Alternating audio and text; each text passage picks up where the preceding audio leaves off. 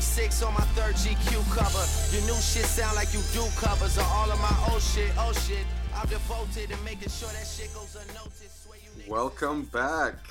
No Clue Podcast, episode 87. We are back. Happy New Year. This is our first episode of 2020. Yep, 2020, we're here. And I'm one of your hosts. I'm Mike. I'm Tyler. Welcome. Uh, so hasn't been much music since our last, since our 2019 podcast. So we're just Right. gonna just sports today for those. That's what happened last year, too. Yeah, That first month was kind of slow. yeah, yeah. All right. Um, new coaches, big games, wild cards. Yeah, it's a good time to be a football fan. Yeah, this is the Well- best time of the year. Depends on what team you root for. I guess I should put it like that. Right. Where do you want to start? you want to go in chronological order? Yeah, let's go game by game. Uh, Texans, Bills, right? That was the first one. Yeah. That was the only one that I didn't see any of, like, in real time. Okay. Uh, but as far as seeing the highlights, I mean Deshaun Watson. Let me let me start let me start with this first. I'm gonna get to Deshaun, but Josh Allen played magnificent in the first half. I mean, he looked like he looked like he's gonna be an MVP candidate in the future. That's how good he looked in the first half. But then, second half, he just completely choked. I don't understand. And I mean, Houston's defense didn't change. He just did nothing in the second half. And when he did do something, it was reckless. Or uh, you know, it's like he was trying a little too hard to be spectacular, which I get it when you're losing. Sometimes you got to do something spectacular, but he was getting out spectacular by Deshaun. It's easy. He was amazing, man. I mean, he those those like plays that nobody else can make. Yeah, He's got that in his bag. yeah. He breaking tackles. I will say both teams deserve to lose this game more than win. yeah, Uh, like I think Saints Vikings, you could kind of make a case for either team. Hmm Uh, but we'll get to that. But uh, as far as this game, there were so many mistakes in the second half. yeah. Just both teams looked shook, to be honest. And the crazy thing is, the first half, um, Texans the Texans played like trash. Right. And I mean, what you're saying they looked shook. That was them turning it up, which is right, crazy. right. That's how that's how bad. I mean, it looked like two teams that were almost too evenly matched that they both looked bad. Like when Yeah. evenly matched teams go against each other in any sport, they can either look fire, like the game is going to be fire, or both teams just look bad. And that's this is one of those both teams looked bad situations because they it looked even for most of the game. Yeah, I know. I, to your point, I am excited about Buffalo moving forward. Yeah, Uh, and, and again, it's it's just, he's just, Josh Allen's a second year quarterback. right. Now, I, I'm not disagreeing that he collapsed, but it's expected. yeah, Uh, and I think Buffalo has a good culture, just like the way they've played for the last number of years. Uh, Mhm. They've been good defensively, as far as I know, forever. It seems like. Yeah, Uh, and if Allen really is like Allen, obviously is going to be the key. right. Uh, but I, I like how he plays with with a certain energy that I like, Yeah, yeah, he does. and they kind of feed off of his like big plays. He kind of has a Brett Favre kind of game to me. Yeah, that's a good that's a good comparison. It, Brett, some of Brett Favre's plays were like, "Yo, if someone doesn't catch this, this pass was complete trash." But then someone might catch it. You know what I mean? Yeah, He'll throw it up, and whatever happens, happens. But it's it looks like controlled chaos, which Right. is fire. And Allen's got that thing kind of like Favre of he's not really accurate, yet he'll throw an accurate pass at times. He's not Yeah. really mobile, but he'll break a few tackles at times. Yeah, it'll surprise you with a little short run. That Yeah, right. Yeah, yep. But that was, that was a fun game, man. It was. This was a. I mean, this is a really competitive round. One of the Yeah, more oh, competitive yeah. rounds I've seen. yeah. What else you got to say about that game? Anything? Um, who who are the Texans matched up against? Uh, Kansas City, I believe. Ye- No, is it Kansas yeah, City? yeah, yeah. Kansas is? City. Yep. Okay. Do you give them any shot to beat Kansas City? Yeah, I do. Because it's just gonna come down who who outscores the other team. Because That's the they're gonna get like, theirs. I agree with you, but it's only because of Deshaun Watson. Yeah. Like nothing else about them. Maybe DeAndre Hopkins, but he doesn't have enough of an impact for me to just single him out. He's nothing without Watson. That's the problem. Right. So that- if Watson outplays Mahomes, I think they could have a chance. And you know, that's one thing that and it probably shouldn't be a criticism, but for me sometimes when there's um sometimes the wide receiver can make the quarterback and sometimes the quarterback makes the wide receiver, you know? Yeah. Um, in this case, they're pretty even, and it's kind of it's different compared to other teams. Like, um, you could argue the receivers made Tom at certain years, not every year, but certain years. Um, you can argue that with Garoppolo right now with Kittles, uh, but you can't argue that with Mahomes because Mahomes has a lot of targets and he finds all of them. You can't argue that with Lamar because I don't even know who the best receiver is on the Ravens. Um, so I think when it comes to Kansas City and Houston, that dynamic is going to be really important. Who makes who in this game? You know what I mean? Because if Hopkins isn't there, is is is Watson gonna like you know still take over, and vice versa? You know, Julio makes Matt um, you know Ryan. Matt Ryan, yeah. Yes, It'll be Julio's interesting. I just there. uh, the other thing is what Houston team will show up. yeah, Because if they they can't afford to do what they did against Buffalo, if they can't afford to be atrocious in the first half and come back, right. because Buffalo was only up 16-0. If you play that bad against Kansas City, it's 35-0. Right. So if they could put a consistent game together, which they haven't been able to do, uh, I don't know. We'll see. But Buffalo's defense is significantly better than uh I agree with that. Yeah. so I- I think that um although it was 16-0 would they really have zero in the same situation against Kansas City's defense? I don't know. Uh, with you know? how bad they looked, Yeah, it's possible. possible, but we'll see. Yeah. That's that's man. I can't wait for that game. Yeah. It's, it's some good matchups, man. Oh yeah. All right. Uh next game.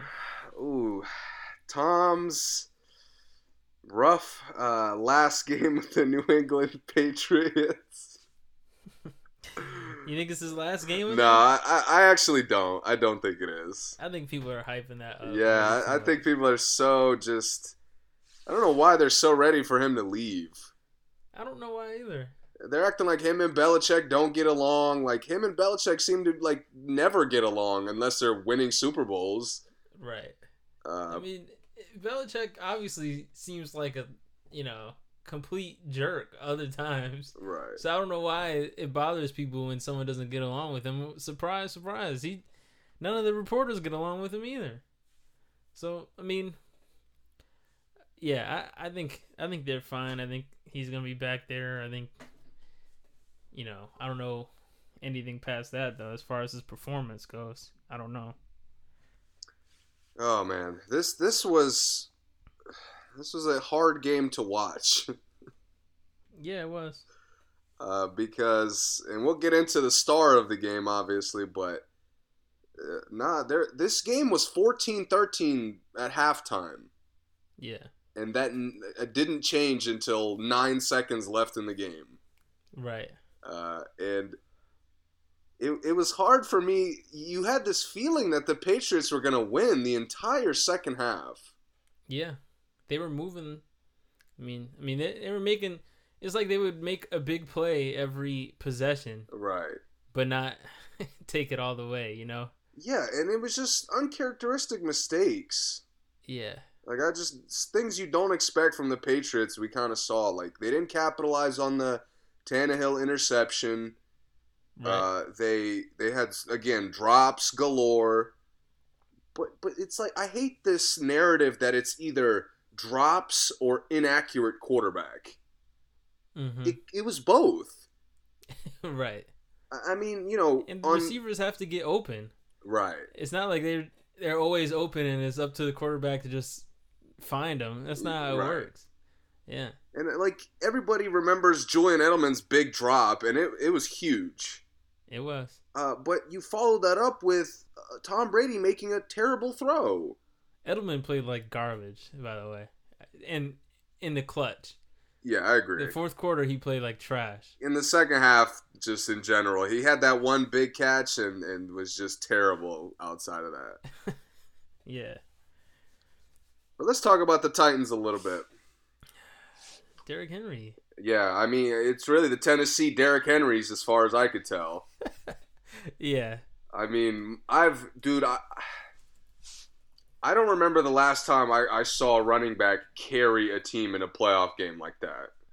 He's like uh Calvin Johnson as a running back. That's how he looks. Yeah. He looks so much bigger and stronger than everybody. He's it's interesting because he's I don't think he's that fast, but all of a sudden he comes out of like the the the lines and he just explodes past people. He's explosive, yeah. He That's goes what it is. his change of speed is so good, Yeah, it is. uh, And- and, he he has that Zeke thing of always like every time he gets tackled he gets you an extra couple yards. And he probably has really good vision because he's, you know, looking over the line, six Yeah. four. So I mean, yeah, man, he's a freak. That's the only way to describe him to me. A freak. Dude, he's he- a beast. These last like this last month he has established himself as a top tier running back, Yeah, I agree. and it, at this point you have to pay him. Oh yeah, Like, do you know as far as the market? I don't know. The running backs is is weird, but Yeah. you gotta pay a guy after a performance like this. especially when you're, um, all of your other positions are in question. You know, right? the one thing that you know is that Derrick Henry is the best player on the team. So it, that's who you pay.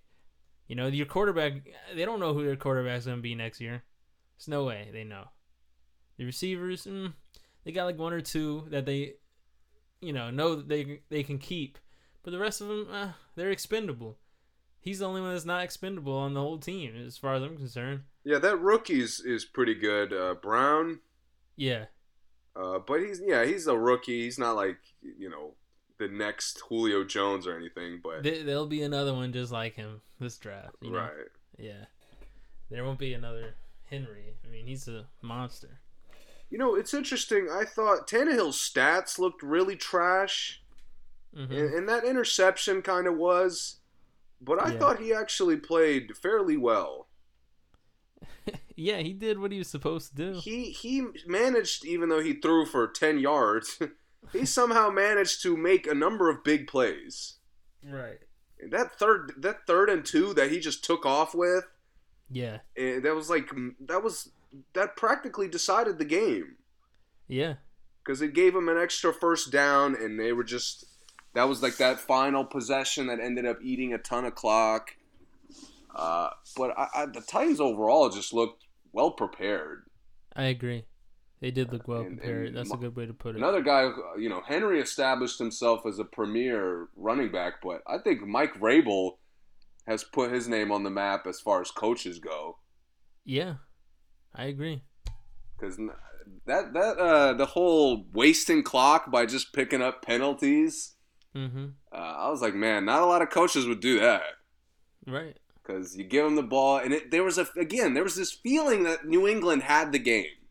Mm-hmm. Like Tom Brady just needed one. Every time I just kept saying he needs one possession, he needs the next possession, and Yeah. it just never happened. Their defense held up every single time.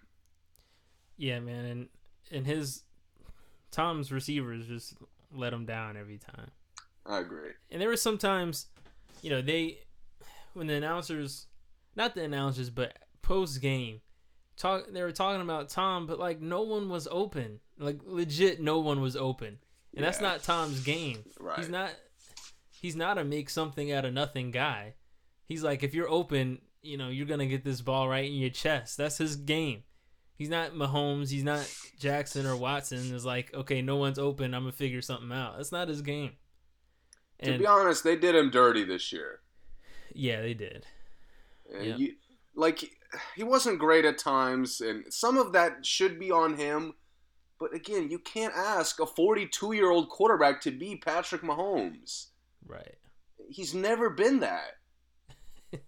Right. And that's what it seemed like they were asking him. Like clearly no one is open. Like he's not gonna throw a left hand pass in the game when, you know, he's not gonna do it. That's not his game. Like you said, it's just, he's not gonna be Mahomes. He can't. Yeah, man. And to be honest, everything looked bad offensively. It did. Like Yeah. their running backs looked washed. Watched in his second year in the league. Yeah, I mean, last year they were the best running team in the playoffs, and this year they literally did they run the ball effectively more than maybe once or twice all year? no. That- Right. That I thought Michel was gonna take over this year. Yeah, and that blows my mind. Uh, yeah. They Uh, looked really bad. they gotta upgrade. They gotta hit free agency hard. Yeah. They can't do that shit of like we'll pick up that guy that nobody wants for cheap No. and just fit him in our culture. Like, no, dude, go out and spend money. I Your agree. quarterback has been taking discounts for over a decade. Right. Go out and look what the Packers did. The Packers got key free agents and now they're a top tier NFC team. Yeah. Like, you gotta be aggressive with things like that. However, if Tom does leave, if he goes to the Browns, it's over. Instant championship, instant Super Bowl. And that's what people want him to do. He's not gonna do it, but I'm just saying, if he did, come on, man. Dude, I, I think the the favorite uh, like the favorite pick for everybody that's not the Patriots has been the Chargers. I've heard Chargers and I've To heard me, uh, that's so trash. I've heard Chargers and Dolphins. I do not want him to go to the Chargers. I don't want. You know what I would like, since you said Cleveland was just kind of like out there as a prediction. Yeah. Come to Dallas. Why? Can you imagine? Can you imagine him in Dallas? I don't think he would play. That'd be crazy to me. Man, Dak can sit. I don't care. I'll sit Dak if Brady shows up. I I mean, And it's not like Dak has to sit for. Well, if Brady shows up, the- it's likely Dak is leaving. right? Yeah. And obviously, If Dak leaves and Brady comes, oh, I'm with you. They're fire, instantly fire. yeah. I mean, obviously they're not gonna do it because Dak is twenty something and Brady's forty. But Yeah. uh, that would be that would be just to see what that would look like. Uh, I'd, I'd be interested to see that. I would too, for sure. Yeah. Any chance the Titans uh, beat the Ravens this upcoming week? Heck no. Congratulations on your great season, uh, Titans. Um, go ahead and start planning your vacation. One, two, three, Cancun. Buy your new fishing poles, oh, whatever. Oh. Get your boats gassed up because it's over. No way.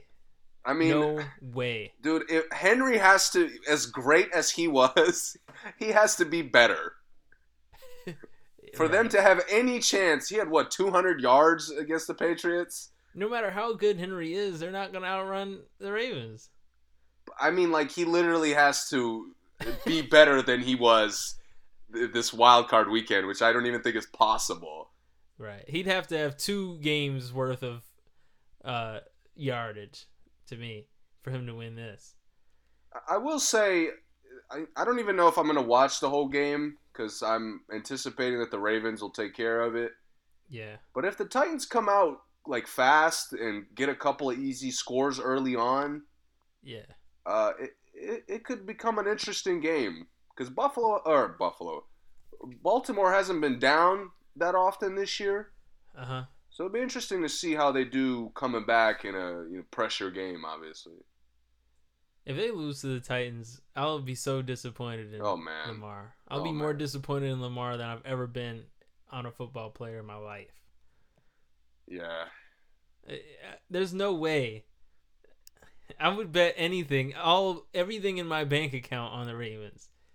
But we'll see. We'll see what happens. I, I don't have any doubt though. Do you have any doubt? no, Okay. and there's nothing I could point to and like be like, yeah, the Titans got that. I mean, Right. am I picking Vrabel over Harbaugh? No. Obviously, the quarterback is better.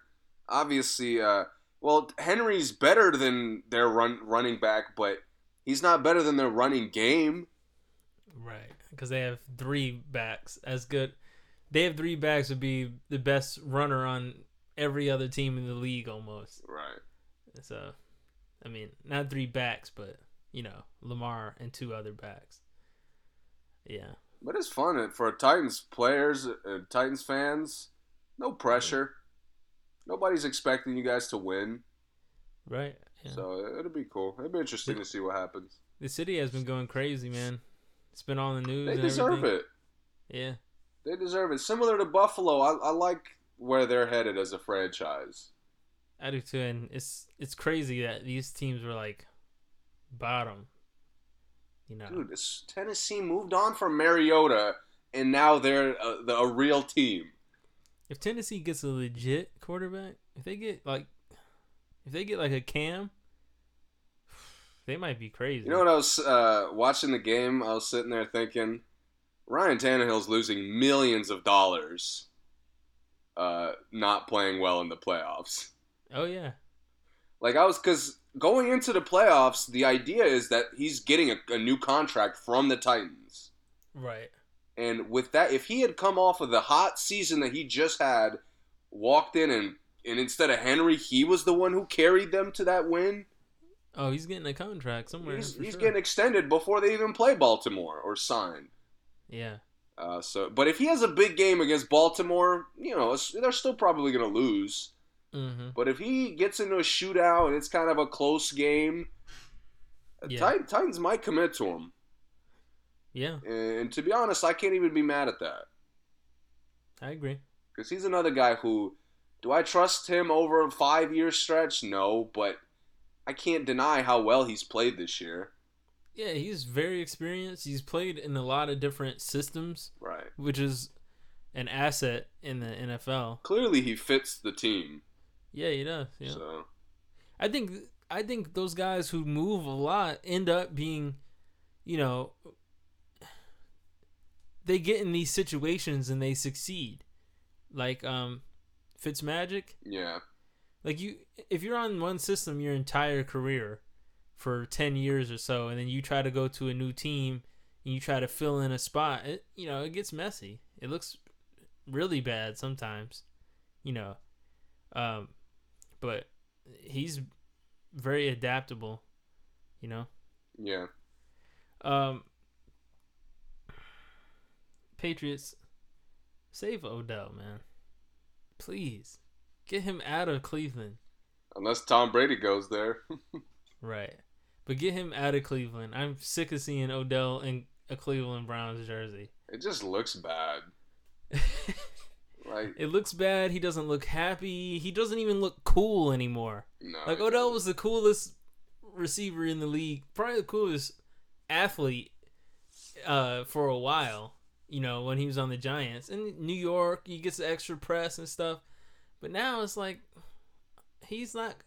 He's not even like influential anymore. You know? Yeah, and he has to resort to doing like annoying shit to even be relevant. like wearing an expensive watch or or whatever other apparel he wants to rock. See, but that's annoying now. When he was on the Giants, that was swag. Uh, dude, don't get me. If you're coming out there and making highlight catches every Oh, weekend, Yeah, yeah, yeah. I get what wear saying. what you want. Yeah, you're saying because now he's just staying relevant for other things and not his game. Right. I don't like Yeah. that. Right, I agree. I agree. Because when he was on the when he was on the Giants, like anything he did was cool. Because he was just I that know. guy dancing. I mean, now him dancing looks dumb because they're getting beat every time. I mean, what is there to dance for when you're considered a top like five receiver and you have what two touchdowns on the year? A lot of people consider him a top five most talented receiver ever, Right. and it's yeah, And he had three touchdowns this year. right. Yeah, I'm with you. Yeah. Brown should have Brown should have took a page from the Giants book and let him throw a little bit. Might have He found threw one the Yeah, first yeah, game. yeah, yeah. Might have found a new quarterback. That would be Odell would be the goat if he ended up playing quarterback. And I don't want him to end up playing quarterback, but with who did play quarterback for the Browns this year? No, I mean for the Browns this year. Like if by the end of the like the last three games he was playing quarterback, that'd be crazy. yeah, he'd be Baker top five players. Baker ever. would be the worst quarterback in the history of football. get his job taken by the lead receiver on Yeah, the team that's that he never throws to. Yeah, that's just that's tough, man.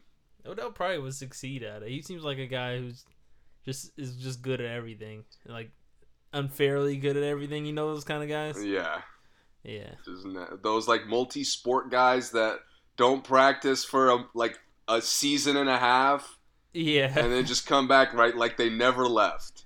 in whatever position you want him, man. I couldn't stand those guys. When I was in high school, I hated those guys. I was one of those guys, low key. Dude, uh, those those fo- those football guys who would take like the spring and summer off, and then they just Yeah. come in and they're still like a bucket.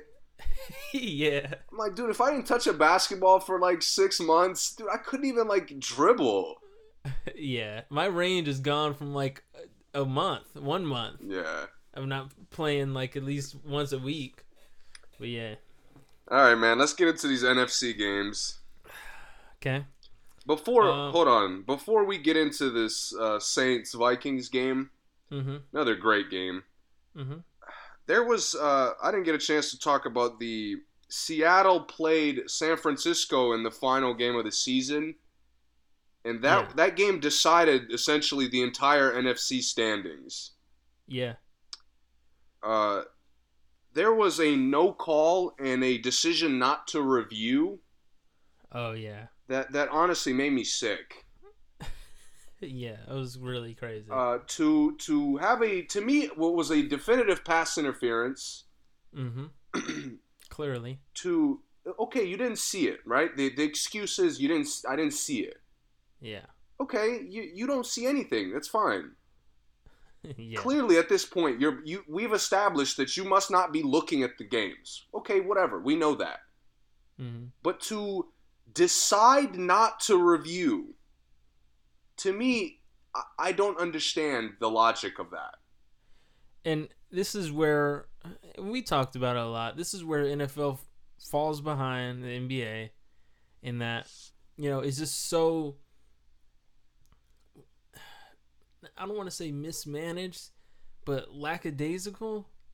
You know, it's like it's not it's so dishonest. Everything in the sport is so dishonest yes that they can't even, you know, just just come out and say, "You know what? I missed it. Let me see what happened." I mean Because even the NBA, if just the crowd goes crazy, they review it. The players don't even have to say anything sometimes. Oh, we something just happened that I didn't see. Everyone else in the the other twenty thousand people in the arena saw it. Let me stop. You know, it happens all the time. It's it's so like it's costing teams like the Saints could have been a potential dynasty Yeah, the last 4 years. And I'm not Yeah. saying they only lost because of refs, but Mhm. at least th- two or three of their losses could be pointed to refer- poor refereeing. yeah, Uh, and honestly, They're not to, the only ones. Chiefs had some raw deals. yeah, but to to choose not to review a play that decides the game when it's even if it's like because it's questionable. Okay, Right. maybe it's not a definitive pass interference, but everybody in the arena has questions, and you choose not to review it.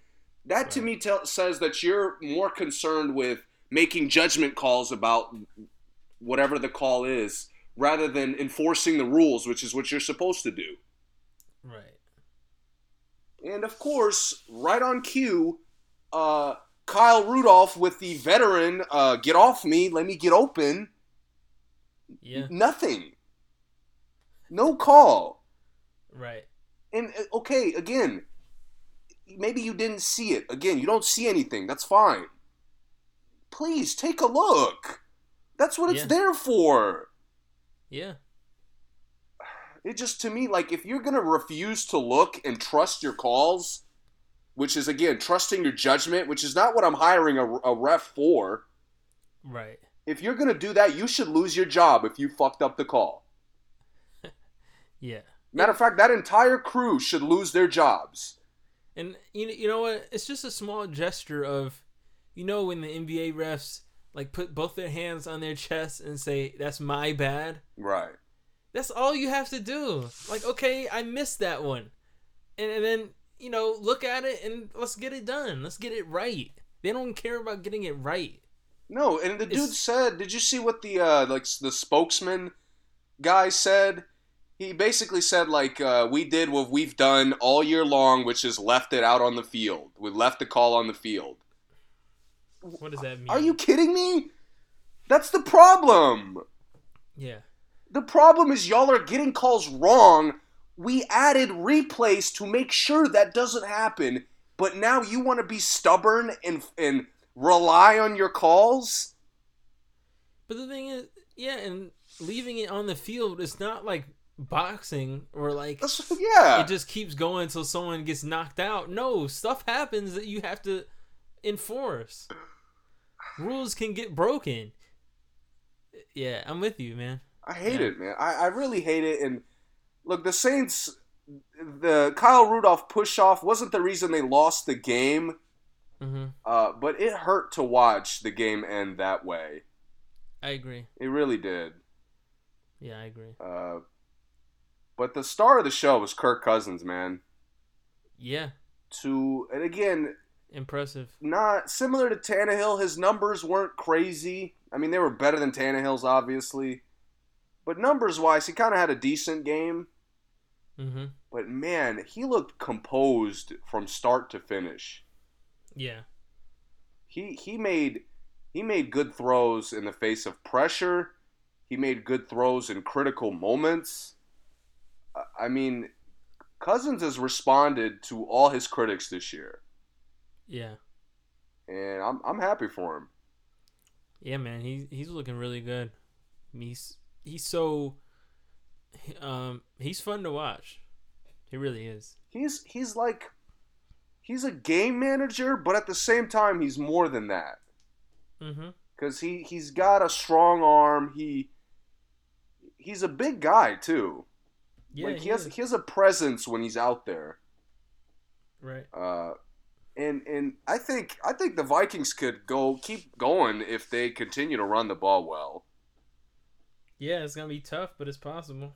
Uh, obviously, yeah, but their roster, man. I mean, we've we've talked about their roster before. It's top tier, Yeah, uh, and I love man their their defense is scary good. it is. It's really impressive. like they're they they have that rare ability of like they could sh- they could shake a quarterback up. hmm They can make him and I've never seen Drew Brees kind of rushing it and and uncomfortable, but they made him rush throws. They made him uncomfortable, and they made him make mistakes. Yeah. Yep. So shout out to I, I don't really have much to say about the Saints. I mean the turnovers didn't do them any favors. They really didn't look good to me, Uh. honestly. I mean, they they looked okay. Um, let, let me put it this way: they didn't look good, but they looked good enough to win the game. You know? Yeah, and they had opportunities to win. Yeah. Uh, I just think they did a very bad job protecting Brees. And the I mean they didn't get do a good job running either. Not No, but when you can't protect your quarterback, you're not going to be able to run the ball. Yeah, I know, yeah. They were letting the defense get, you know, past the line. And, and I think I think if they protected him a better, I think he would have made a couple of extra throws, and and that would have made the difference. Mm-hmm. But uh, it's tough, man. I, I can't imagine being a Saints player these last couple years. Yeah. I'm with you on that too. It's, it's been rough. Been tough. Oh, these referees make me so mad. They're bad, man. I mean, the NFL, they got a lot of work to do overall. We're not even Dude, gonna- get get this get these old heads out of here. We Oh, don't do like normally you'd say, oh, you know, older guy with he has the experience. I don't care about the experience anymore because they're blind anyway. yeah. I'd rather get a young guy who's oh shit, this is a huge call. I'm not even gonna make it. I'm going straight to review. Right. Like I'd rather have that than guessing like calls and just committing to it because you can't you can't admit you were wrong because you're gonna get murdered in the arena. Right. And if he admi- if any of those refs admitted they were wrong, uh, I mean the Saints they wouldn't have made it out the dome. As far Yeah. as I could tell. I agree. Oh my! If I was a New Orleans fan, I'd be I'd be on the hunt for these dudes' names. Cause like as a Wizards fan, I still remember how trash Monty McCutchen is. I'll never forget how trash he is. Why? Horford blatantly walks after the offensive rebound, and nobody fucking even looks. When was that? It was it was in the Paul Pierce year, oh yeah. yeah. I know what you're talking about now. and then Pierce. Well, all right, I'm not getting into it, but these referees got to be better.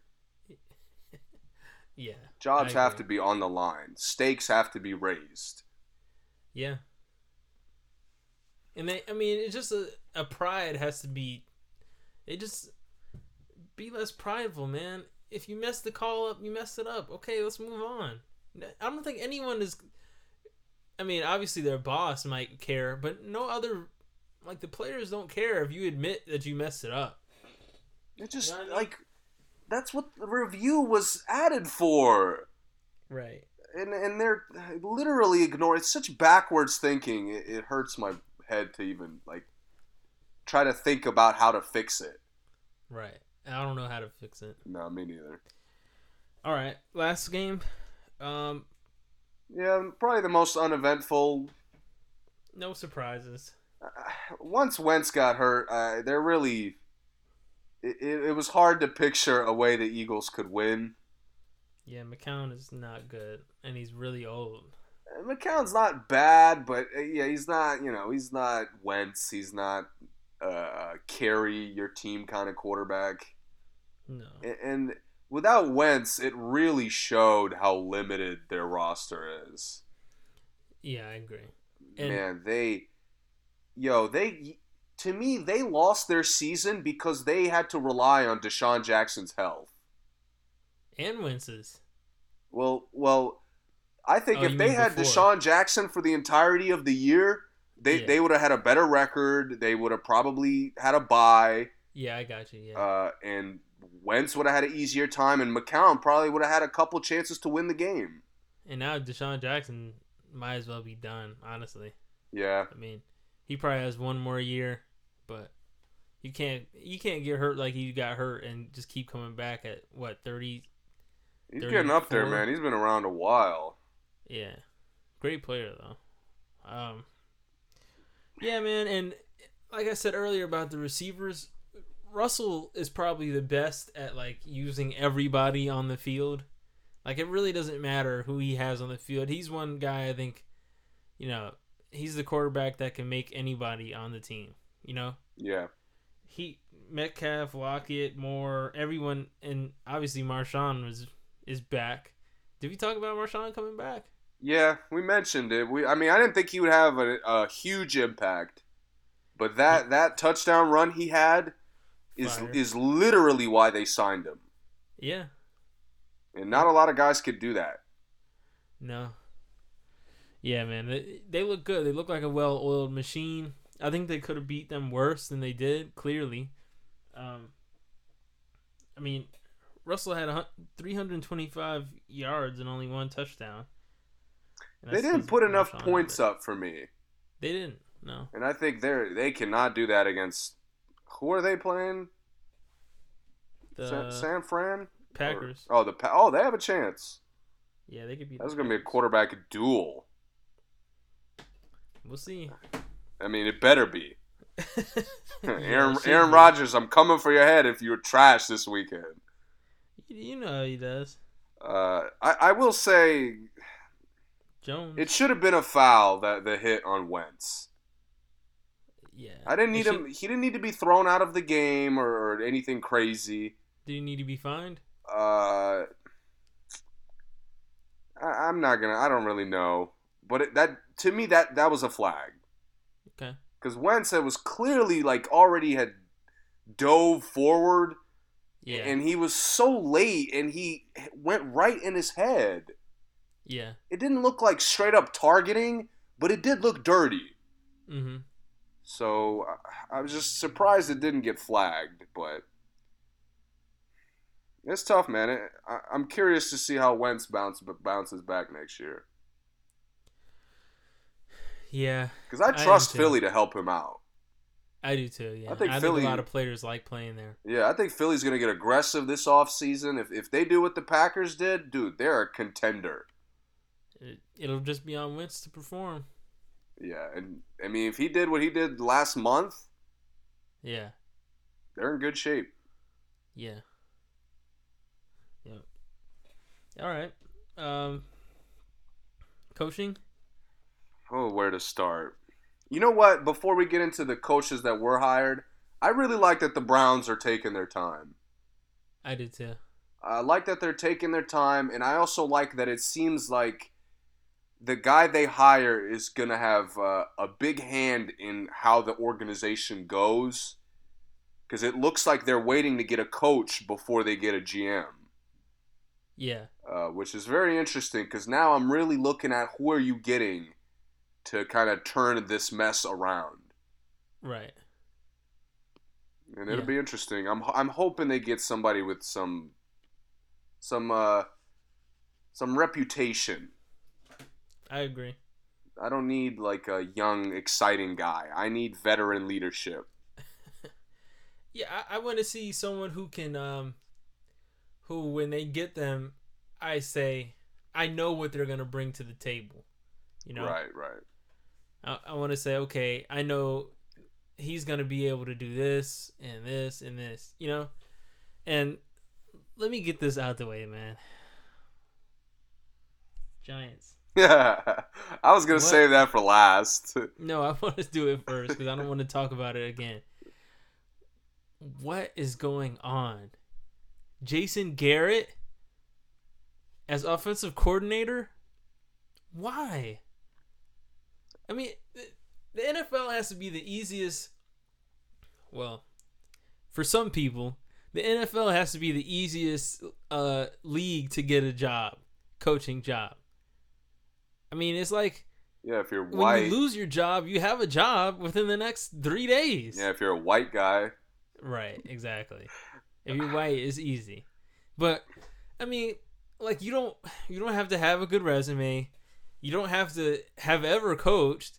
You don't even have to I mean, you could have just lost your job. Dude. No matter how you lost your job, you could still get another job. Why? I mean, come on, man. I don't even remember the guy's name. Joe something? Joe Judge. Joe Judge.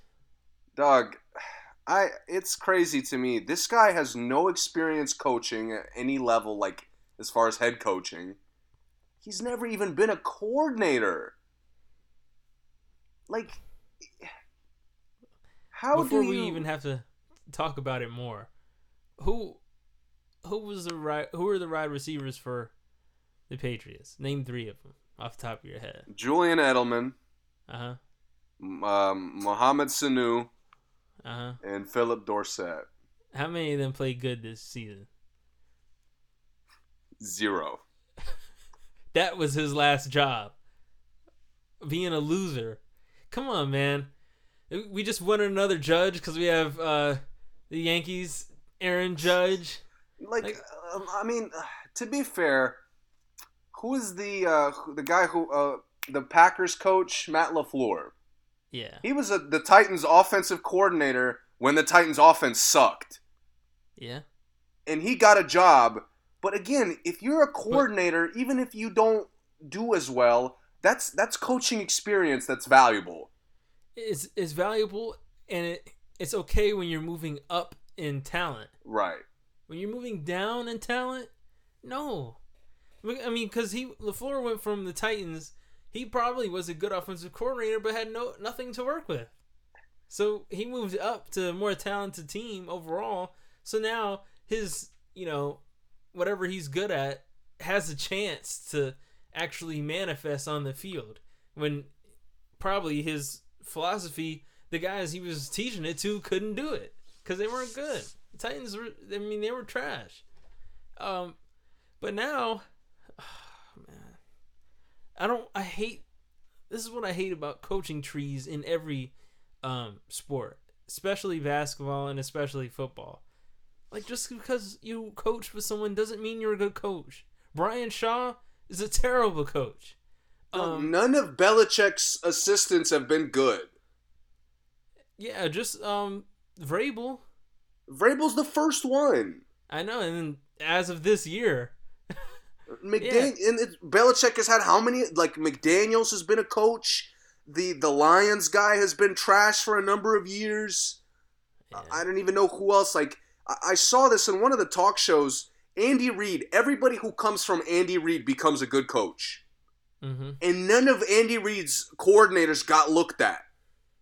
But Joe Judge, the Patriots receiver. I just I don't. maybe There's not even a logic to to explain. Literally, the only logic is, oh my God, he he Belichick had to have rubbed off on him. And what is Jason Garrett going to teach him? How to lose? How Uh, not to be able to use your talent? it's and crazy. We, we get a wide receiver coach, and who was our best player? A running back. Why? It doesn't make any sense. Oh, The best player on the team is a running back, and you get a wide receiver coach? Why? well, we just traded the best wide receiver, arguably in the whole league. Come on, man. Let's move on. I'm done. I don't want to talk about it. You know what's crazy is the. Redskins. Uh, the Redskins, who I thought had probably the worst owner in football, actually hired two uh, smart, capable guys. Mm-hmm. uh, Rivera, who I think Rivera would have been a good hire in any system. Like I wouldn't I have really been mad was- at any of the teams that were looking for coaches if they had hired him. I really thought he was going to Dallas. I said it before. I mean, Yeah, it would it make it would make sense. And I like Del Rio. Del Rio has to me exactly what Rivera doesn't, which is kind of like a youthful energy. and he came from where? Uh, he was the head coach in uh, on the Raiders when they made that fluke playoff run Okay. Yeah. When they were just like squeezing out one possession game after one possession game. Yeah. But I like it. He had that swagger of like, oh, we're down one, let's go for two. Mm-hmm. Uh, oh, we're fourth and five, let's go for it. Mm-hmm. Like I, I like that energy. I like if you're gonna go down, go down swinging. Yeah. Uh, and but what I was what I was getting to is that I thought the Redskins had the worst owner in sports, but here come the New York Football Giants with the most ridiculous hire I've I might have ever seen. I've never seen somebody so unqualified get a job. Yeah. I mean, it's it's crazy. Yeah. I'm done. So uh, another coaching hire I liked was uh, the Panthers. And they got who again? Uh, Matt Rhule from Baylor. oh yeah, I like that too. good college guy. You know what? To me, to me, it seems like they're sticking with Cam Newton. And that's fine. And like, if you're gonna stick with Cam Newton, You need like a young, exciting guy who's gonna come in there. who's gonna get creative with whatever you're running. He's gonna kind of spark the team in a way I don't think Rivera could. Mm-hmm. Uh, and, and I mean, uh, Carolina's another talented group. I mean, if Yep. you're a coach, you get to work with Cam and now Christian McCaffrey. Yeah. Like now, Cam can be an afterthought. Yeah, and and again, I, I've said this before in the NBA. Those college coaches, man, they work with new players every year, Right. and and that is something. Learning how to do that is special, and it works in the league a lot of times. Right. If you oh. know how to coach a new team every year, I mean, this is what the Panthers probably need because they're going to be making some changes, clearly. Um, and even if they don't stick with Cam or they do, I think he'll be ready for whatever change they make. They have to have someone who can, you know, be ready to change quickly. yeah. Mm-hmm. I will say if the Panthers get a big time receiver this offseason, or maybe like a sneaky good draft pick, Yeah, maybe if they squeeze out the uh, the Alabama guy Jeudy, yeah, uh, they their offense their offense could go crazy next year. I agree. If if Cam comes back healthy, Right. if he ever gets healthy again, which you know, We'll see. Hopefully. Um. Okay. Well, who else? McCarthy. Mc- Mike McCarthy getting Uh-huh. hired in Dallas. Right. You know this this one I didn't I liked it at first. At first, My first reaction was this is good. This is a good hire. so you don't like it now? I hate it now. Why? Did, is he not Jason Garrett oh? 2.0? Uh, I can see why you say that, but I don't think so. Let's Why do you say that though? Go ahead. let's run down his uh, his just his time with the Green Bay Packers. I don't know what he did prior to that. Uh huh. He was the Packers coach. Um, was it 2000? Right before the Super Bowl. He has a Super, Bowl. I know sure. that Super Bowl wasn't his first year. It- Uh-huh. It was early in his, let's just say 08 to what did he get fired last year? 2018. Uh huh. A decade. Yeah. You know who was the best quarterback in the league for that decade? Oh. Aaron Rodgers. Uh huh.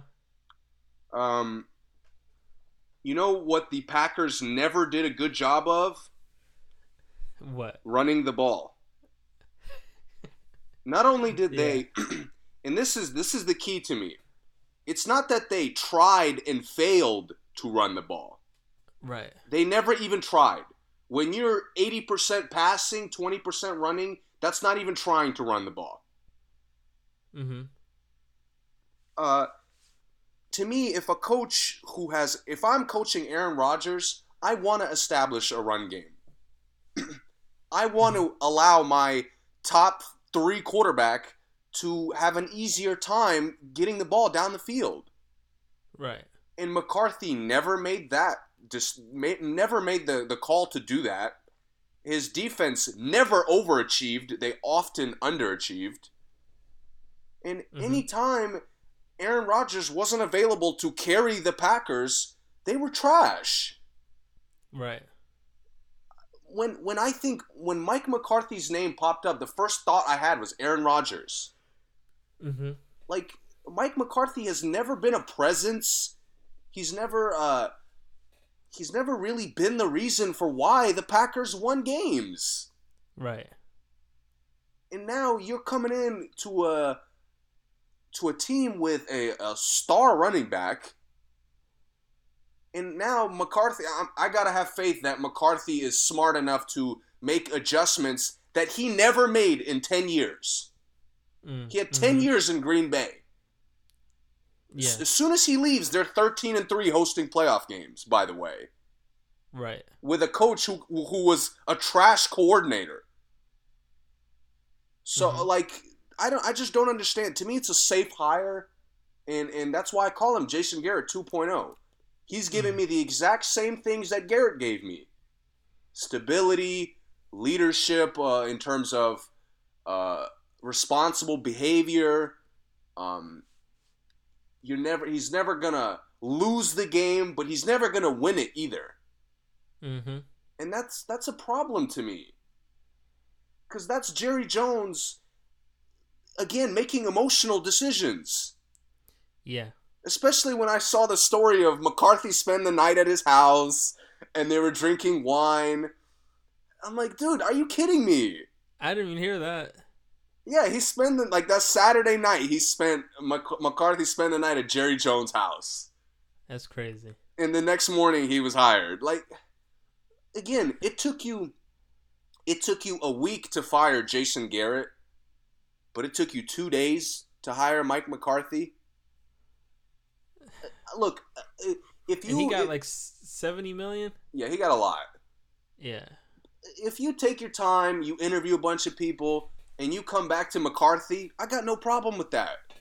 I'm, I'm not sitting here trying to say that McCarthy doesn't belong as a head coach. He does. It's insane that, and I lived in Texas. Arlington and Baylor are only like three hours away. It is it's insane that the Baylor guy got a job somewhere else. He could have stayed home. He wouldn't even have to move. Yeah. I mean, he. I think he would be a better hire because he has a bunch of young guys on that team, young talent. I mean, but I think it, I think it's bizarre that they went after McCarthy because I don't think necessarily that experience, coaching experience, That's not is what, the Cowboys need. Need. Yeah, that's not what they need. Mm, Yeah, Again, McCarthy for every other opening, I would have been like, yes. Like the Yeah. if he went to the Browns, I would have been like, yes, this is exactly what they need. yeah, Panthers, I would have been happy with it. Redskins, uh, but this to me, this is Jason Garrett 2.0. You you hired mediocrity yeah, because I know he's not. Again, I know he's not gonna fuck up the games, but he's not gonna be the reason why Dak Prescott becomes a top tier quarterback. right, He's not gonna be the reason why Zeke is successful running the ball. right. So it just it make, doesn't make sense to me. And did you see that they only interviewed two people?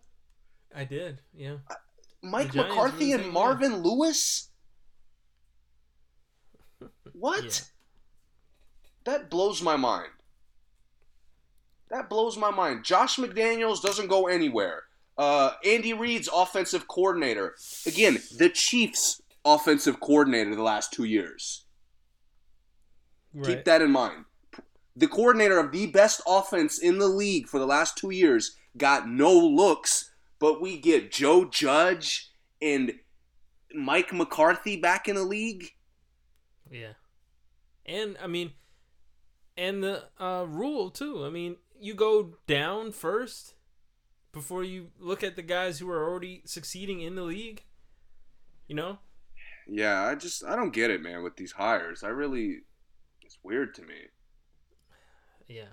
Why is it so quick? I I don't know. Like I Because, wanted I mean, more of these teams. Free agency isn't even until March, right? Yeah, I mean, you're not in a hurry. And Yeah, even so- even if you were in a hurry, get it right. Yeah, because I mean, I could see if free agency was like in a couple weeks, and they say, okay, well, we need a coach because we need to know what culture we're doing, we need to know who we're getting, but months away, like, yeah, I don't, I don't get it.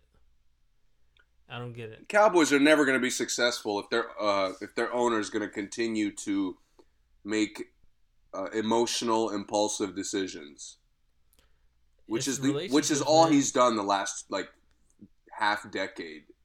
It's all on relationships. That's what it is. And the thing is, um, and like I said, it's the coaching tree, the good old boys system, the, uh, you know, what have you done for me lately thing. Like, it's, it's not good. It's not working. It doesn't work in corporate America.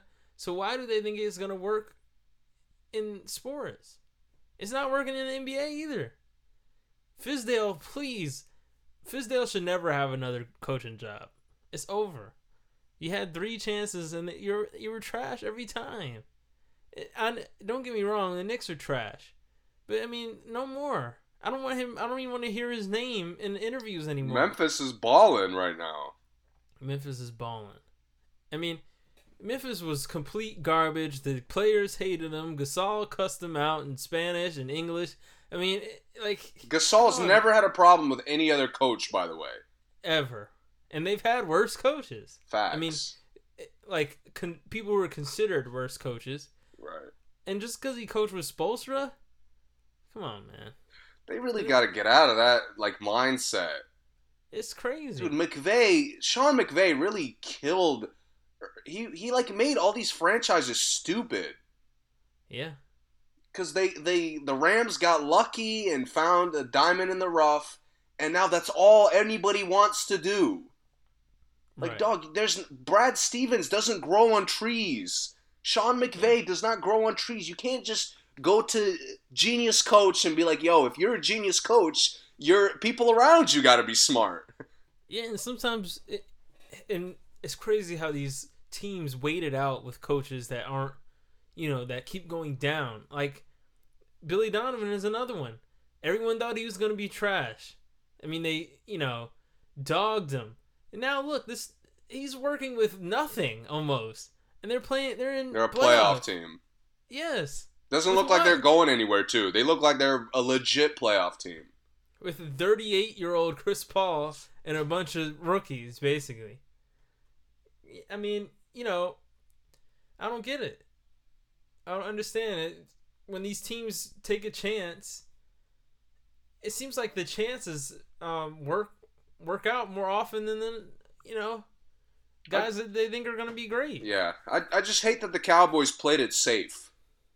I agree. I wanted them to hire like a hot pick, you know, I did too. like somebody with a lot of like a Lincoln Riley, where it's like, yeah, he's a quarterback guru, but his defenses give up like sixty points every playoff game. But at least Yeah. that that's exciting. Like that's that's interesting. yeah, I like I like Lincoln Riley. to me, too. Mike, if this if this Dallas team gets better, what does Mike McCarthy have to do with that? right. This is a talented roster. This team should be good. Mm-hmm. We'll see. I mean, hopefully I'm wrong. Hopefully Joe Judge is uh, is the next Bill Belichick. Right. Uh, but it's just hard for me to, to see how, see what the see what the mindset is with these ridiculous decisions. I don't get it either, man. It's sickening. It really is. And at all the teams we talked about, I only like the Giants, and I still think it's crazy. I think the other picks are crazy. Rivera, honestly, Rivera's the only pick that I'm confident about. Yeah. Not that I am, not that I don't think the other ones would be good, but I'm not confident. You know? Right. Yeah. So. all right. Uh, you want to go to the league, Uh, the association? yeah. Where do you want to start? Where do. I want to start? What have you noticed lately? Uh, well, uh, Lakers are still a well-oiled machine. Yeah, Uh, and I've got a chance to watch them the last couple weeks here and there. Eh, man, they're getting they're getting better with every game. it does seem like it. Yeah, chemistry is looking good. I mean, they're contesting everything. Yeah, and it seems like all their players are contributing. In Oh yeah, a way. Yeah, there's nobody comes out there f- for no reason. right. Which which uh, in the past with LeBron, that's been a huge issue. Vogel, man, Vogel is doing a phenomenal job right now. I, and I've said it a lot on here, but just in case those who haven't been listening, look at that Pacers team, man. He had Rodney Stuckey coming in getting buckets. Kevin Seraphin, Dude, he had guys that had no business being good None. players. And where are they? Where's Hibbert? nowhere, David West? no retired. Uh, you know, George Hill had off years after that. I mean, he's back, but he had off years. Where's Lance? Lance was a defensive stopper. Lance was like a the spark plug of the league, and now he's nowhere to be found. But he had them playing these roles. They came in and got it done, whether it was, you know, unlikely, but he got it. Uh, I really, from what I'm seeing from the Lakers, their coaching staff looks creative too. Oh yeah. I really Yeah. like they're they're finding new ways to to get shots for AD. They're finding new ways for LeBron to kind of attack out of the pick and rolls, Mm-hmm. uh, and, and all their role guys are just comfortable. Like that's so invaluable when you put Caruso comes out there and he knows exactly what to do. I mean, even Yeah. Rondo's starting to fit into this team seamlessly. Finally. Finally, yeah. and and I, I honestly, for all the off-court drama that's uh, people are talking about with Kuzma and, and his trainer and LeBron, Yeah. you you don't see any of that on the court. They need to relax. It, I agree though. They you don't see it. And Kuzma Kuzma's getting a raw deal too because I mean, Kuzma's been playing well. I know that, They act like Kuzma's like a 7-year veteran. bruh. They was kill. They were killing me talking about um. Oh man, he's struggling the last four games. He's only averaging eight points a game. Like, dude, what? Why are you looking at his like scoring stats and deciding, oh, he's not playing well? In that fifth that fifth game before that, he had like 25. Right. Dude, So I mean, again, he's another guy. When they put him out there, he is he's a perfect fit. yeah, He's aggressive as hell. He's quick as hell with whatever he does, yeah, and he just doesn't hold the ball. yeah. I, I love everything I'm seeing from the? Lakers. Huh? I love everything I'm seeing from the Lakers. Yeah, I do too. Kuzma is one of those um, two through fours, like Tatum and Jaylen Brown, that is like taking the league by storm. They need to keep Kuzma. I don't like this trade Kuzma. What are you going to get for him? What do you need? Honestly, and I don't know. if I hear LeBron's mouth again this year about not having enough talent, are you kidding Oh me? Oh no! Hell no! That's what they're saying though. Hell no! the LeBron, you know, the Damon Jones, LeBron posse guys. Uh, shout out to Phil Jackson. LeBron's posse is saying, uh, um, you know, they may need to trade and get another scorer off the bench. Why? For what? Use Avery Bradley. Just use him. But you know, I'm not the coach. I, I'm enjoying them how they are and I think they are good enough to win the championship exactly how they are. To me, they look like the clear-cut best team in the West right now. and I it's just because every other even even the other great teams like they have flaws. Yeah, and and they're a new newly put together team and have the best chemistry, and I think part of that is because Vogel came with these guys, like Vogel and Anthony Davis came at the same time, like um, Doc Rivers was there last year with nothing, and then got two out of the top six best players in the league at the same time, and now he has to like you know he was probably staying up all night trying to figure out the game plan. You know what I mean? yeah Out of he didn't have it, didn't know it was coming until Kawhi made the phone call and you know demands whatever he did. But with Vogel, he came in fresh. Uh, Davis came in fresh. Bradley, all these guys they just got, and now you know he got to work from the beginning. He got to build and not have to change right which is which is big. Um, yeah, man, they look good. speaking of the other la team they have been in a little bit of a struggle Listen, man, I know I've slandered Kawhi a lot on here, right? oh he deserves to i was gonna i was gonna come after him too today Listen, people calling him the best player in the league, please stop. Stop it. Uh, uh, let me just make this one point. LeBron has LeBron ever played a season and not been an MVP candidate? no As long as he's been the maybe last unquote- year other than last year every and he year missed half the season. Eh, eh, Other than, I mean, other than last year, since he's been called the best player in the league, he's been an MVP candidate every year. No player who people call the best player in the league has not been an MVP candidate. You know, Kawhi has never been an MVP candidate. Not last year. The top, the other, I mean, Paul George, the guy on his team, was an MVP candidate last year. He was third. Um, LeBron was an MVP candidate. I mean, he's obviously an MVP candidate this year. Clearly, and Kawhi is not. I haven't heard anyone say, "Oh, Kawhi is my pick for MVP." Have you? Nope. Not one person, right? So how can he be the best player in the league? It doesn't make any sense. LeBron is still, I mean, and, and this is really not about uh Dog and Kawhi this time. It's just LeBron is still playing at a ridiculous level. I mean, he's still it's still nothing he really can't do. I mean, now he has an easier time to do it. Now, Don't get me wrong. now he has a perfect team to do what he does. exactly. But it's now still he really can show that he can do everything. it's still the Lakers go as LeBron goes. Yeah, The they do. Clippers have no problem going without Kawhi. I think they might be better without Kawhi sometimes. And you know what? So were the Raptors. you don't want to dog Kawhi. Tell me, tell me his uh, his approach to the game doesn't reflect on how inconsistent this team is. Of course. His that that approach of I, look, I can't play. At this point, I don't even care if he's hurt. If you're hurt, you, you got to sit out. You- Don't come and go and come and Yeah, go. don't do that shit. But this this uh, this idea of I'm gonna play here, but I can't play there.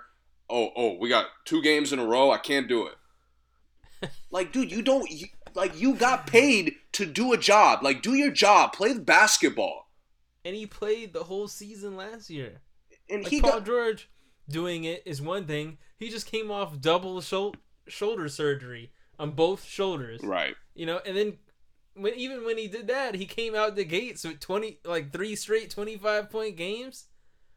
I mean, you know, and he's still playing more games than Kawhi.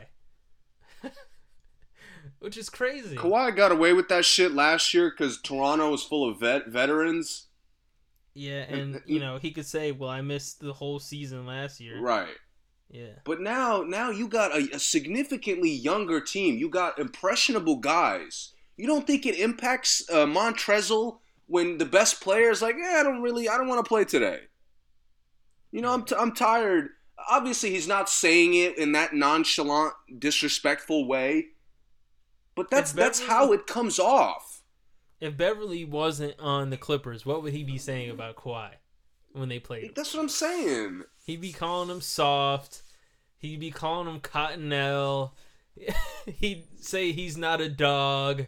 You know, he'd be saying all kinds of stuff.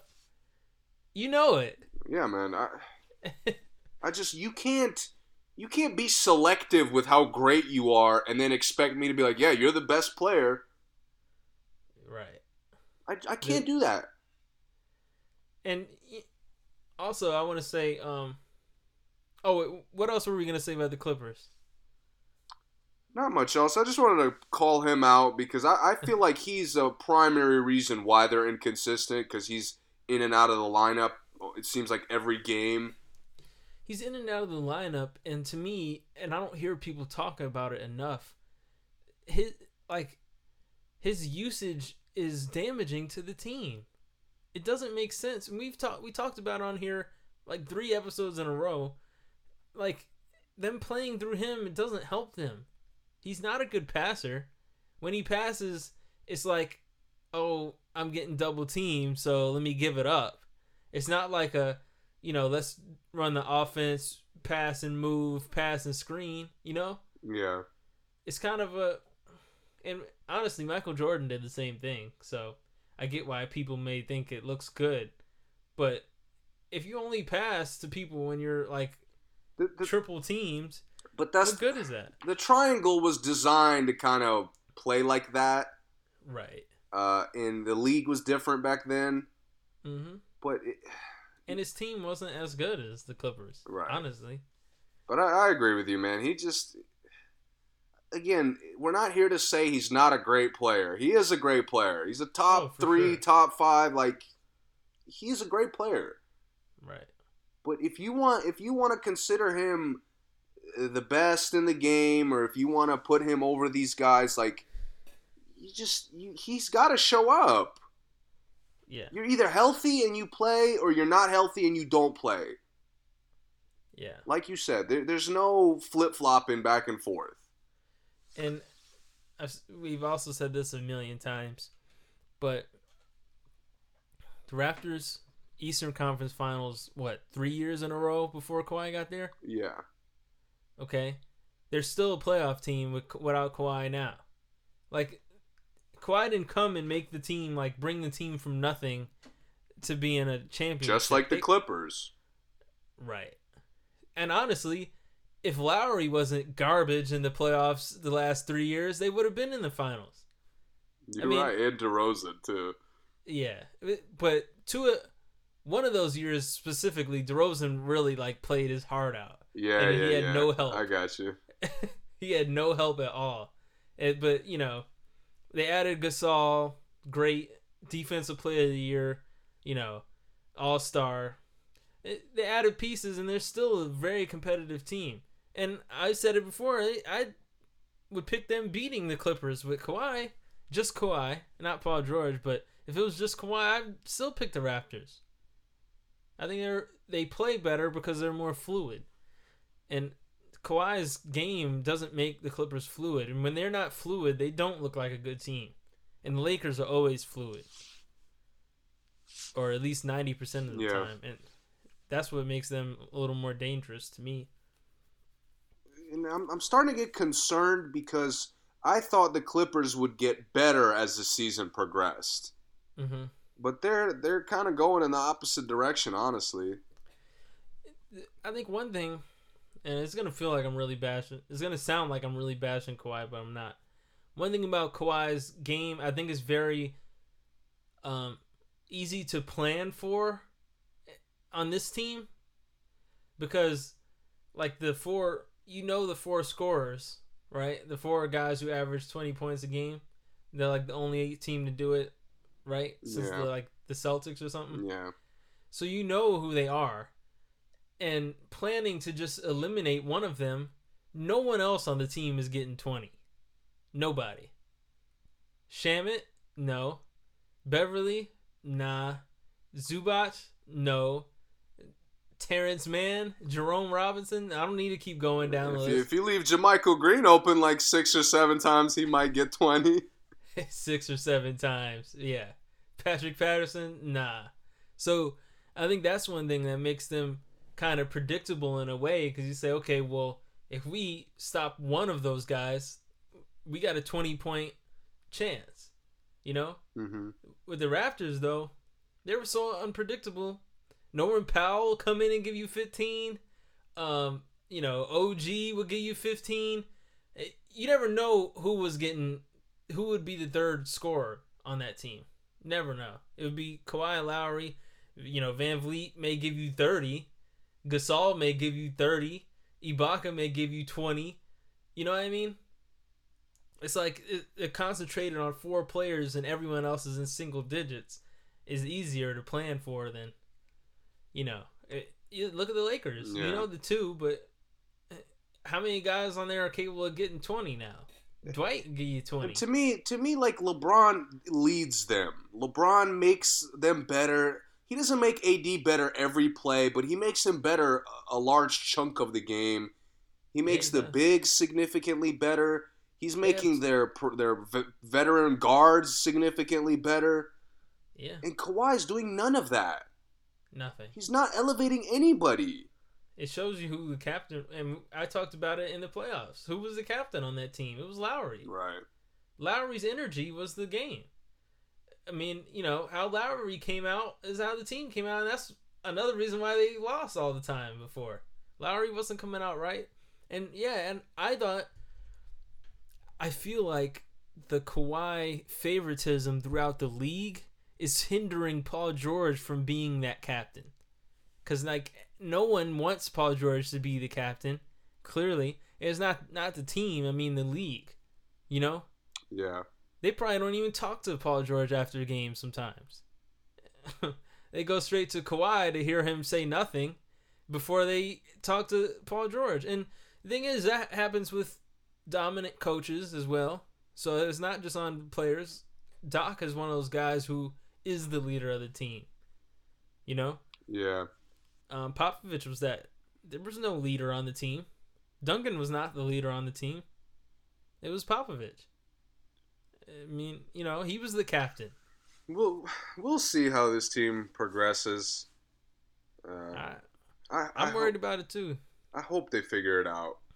They could lose in the first round if they get a.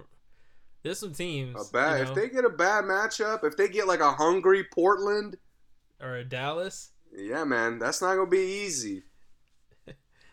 I think Dallas is gonna make a move. By the way, a good move. I would like that a lot. I I think they're gonna make a steal before the trade deadline, and I think they're gonna go. They're in good position to do that too. Yeah, they are. Yeah, I mean, the Clippers. Did they mess around and get the Jazz? Or I mean, the Jazz can get hot and and beat you. I mean, and we saw what the Jazz did to PG's soul before.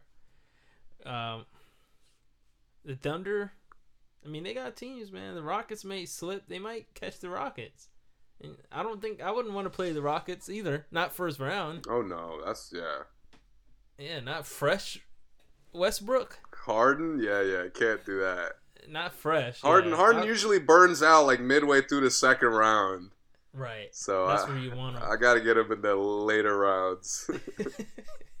right. Yeah. Um.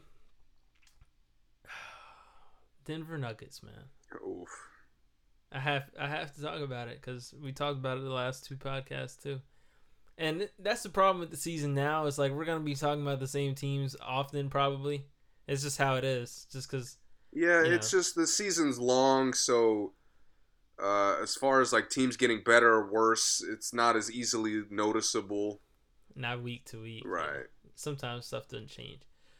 Um, Michael Porter Jr. breakout two breakout games. What was the um? Let me look up the stats. Uh, did you catch either of these games? Uh, no, I saw he had 25 in his first start, right?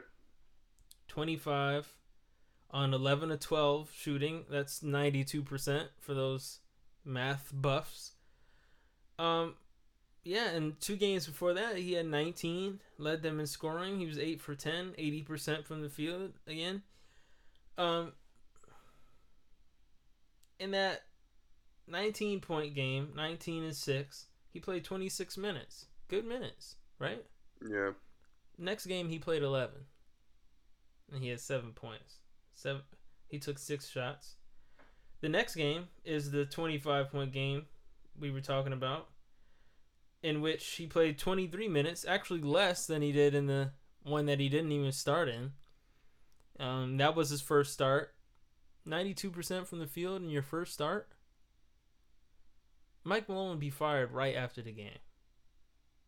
Because I say, um, Mike, who was that kid you played tonight? Where has he been all season? Why has he not been playing? Oh, you know, he battling with health. Okay, but he started and had 25 of 11 of 12. Who did he do that to? Indiana?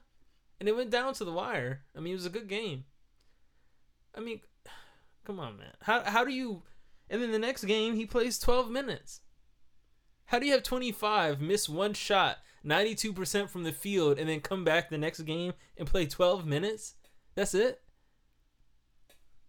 You know what's what's frustrating to me is I agree with what you're saying, but what what I noticed even more from seeing him go off is him playing would fix a lot of the inconsistencies you get from some of the other guys.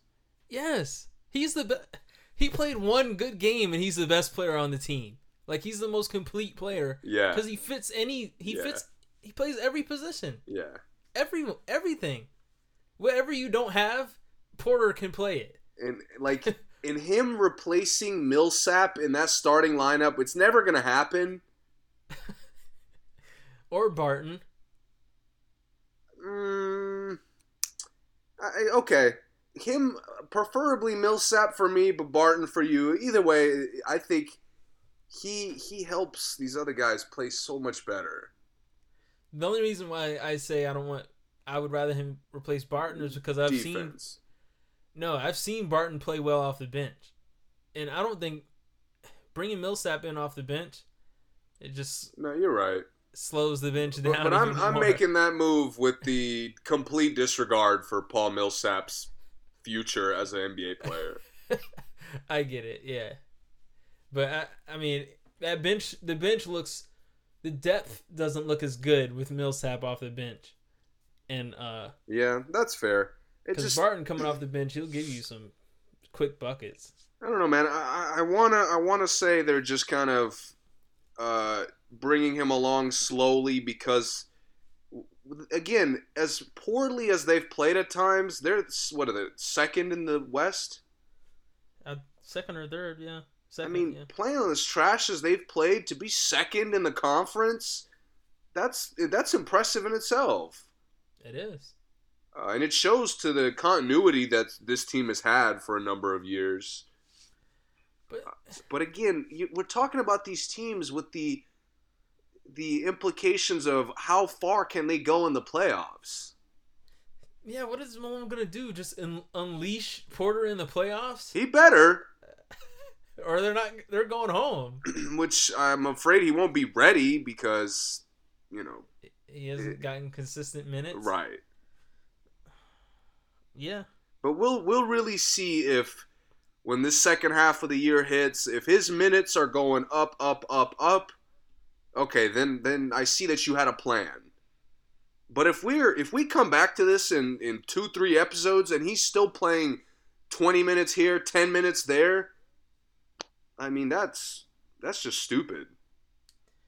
I mean, he he went from six minutes, sub six minutes, three games in a row, to 19 minutes to 26 minutes and 19 points. I mean, I don't understand. Dude, even if he's healthy, that rotation is is stupid.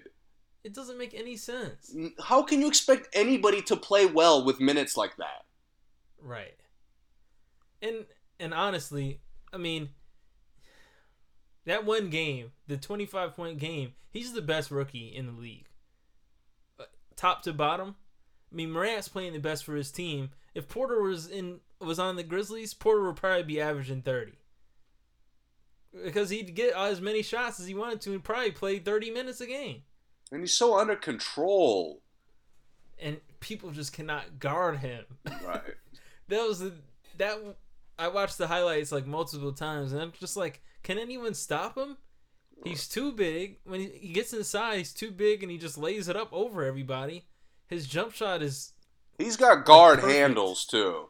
he's got guard. That's what I'm saying. He plays two through five. He's 6'10", 6'11". I mean, he's yeah, man. I I don't know. I don't understand. I just don't understand. I need I haven't heard anyone talk about it. They act like he just randomly had a good game, and it wasn't. If you watch the clips, it's not random. He's just getting buckets. It wasn't like someone like Frank Jackson who just got hot and just hit a couple threes. You know, yeah. you know how that happens sometimes. Or um, Nick, the Alexander, the other Alexander, like he just got hot and like just went for thirty. No, like he was getting straight up buckets. I don't understand. You can't shoot ninety two percent from the field and not come back and play twenty five minutes the next game. Twelve minutes. I don't understand, man. It, it's and I listen. I talk about Porter a lot, but I'm not like a big Porter fan. Like I have no stock in Porter or the Nuggets, but I just hate seeing a someone who's good have their potential wasted on a team that he's clearly top three players on. The same thing with Murray. I don't like Murray, but it just it drives me insane seeing guys who are clearly really good that aren't playing good or aren't being let you know let loose. Is and as a player, and I'm sure you know, Mike, it just feels we've seen it in real life, Yeah, man. and it sucks. it's so hard to overcome that, especially as a player. When you have to focus on every mistake you make, and you can't play free. It, It's depressing, and uh, it just sucks seeing it on the Nuggets. because it happens to it happens to somebody every game, and it's because of the depth, I guess. But it's not like anyone gets so hot that they, you know, no one is hot enough that they can't come out the game for someone else who could possibly get hot. You know what I mean? Yeah.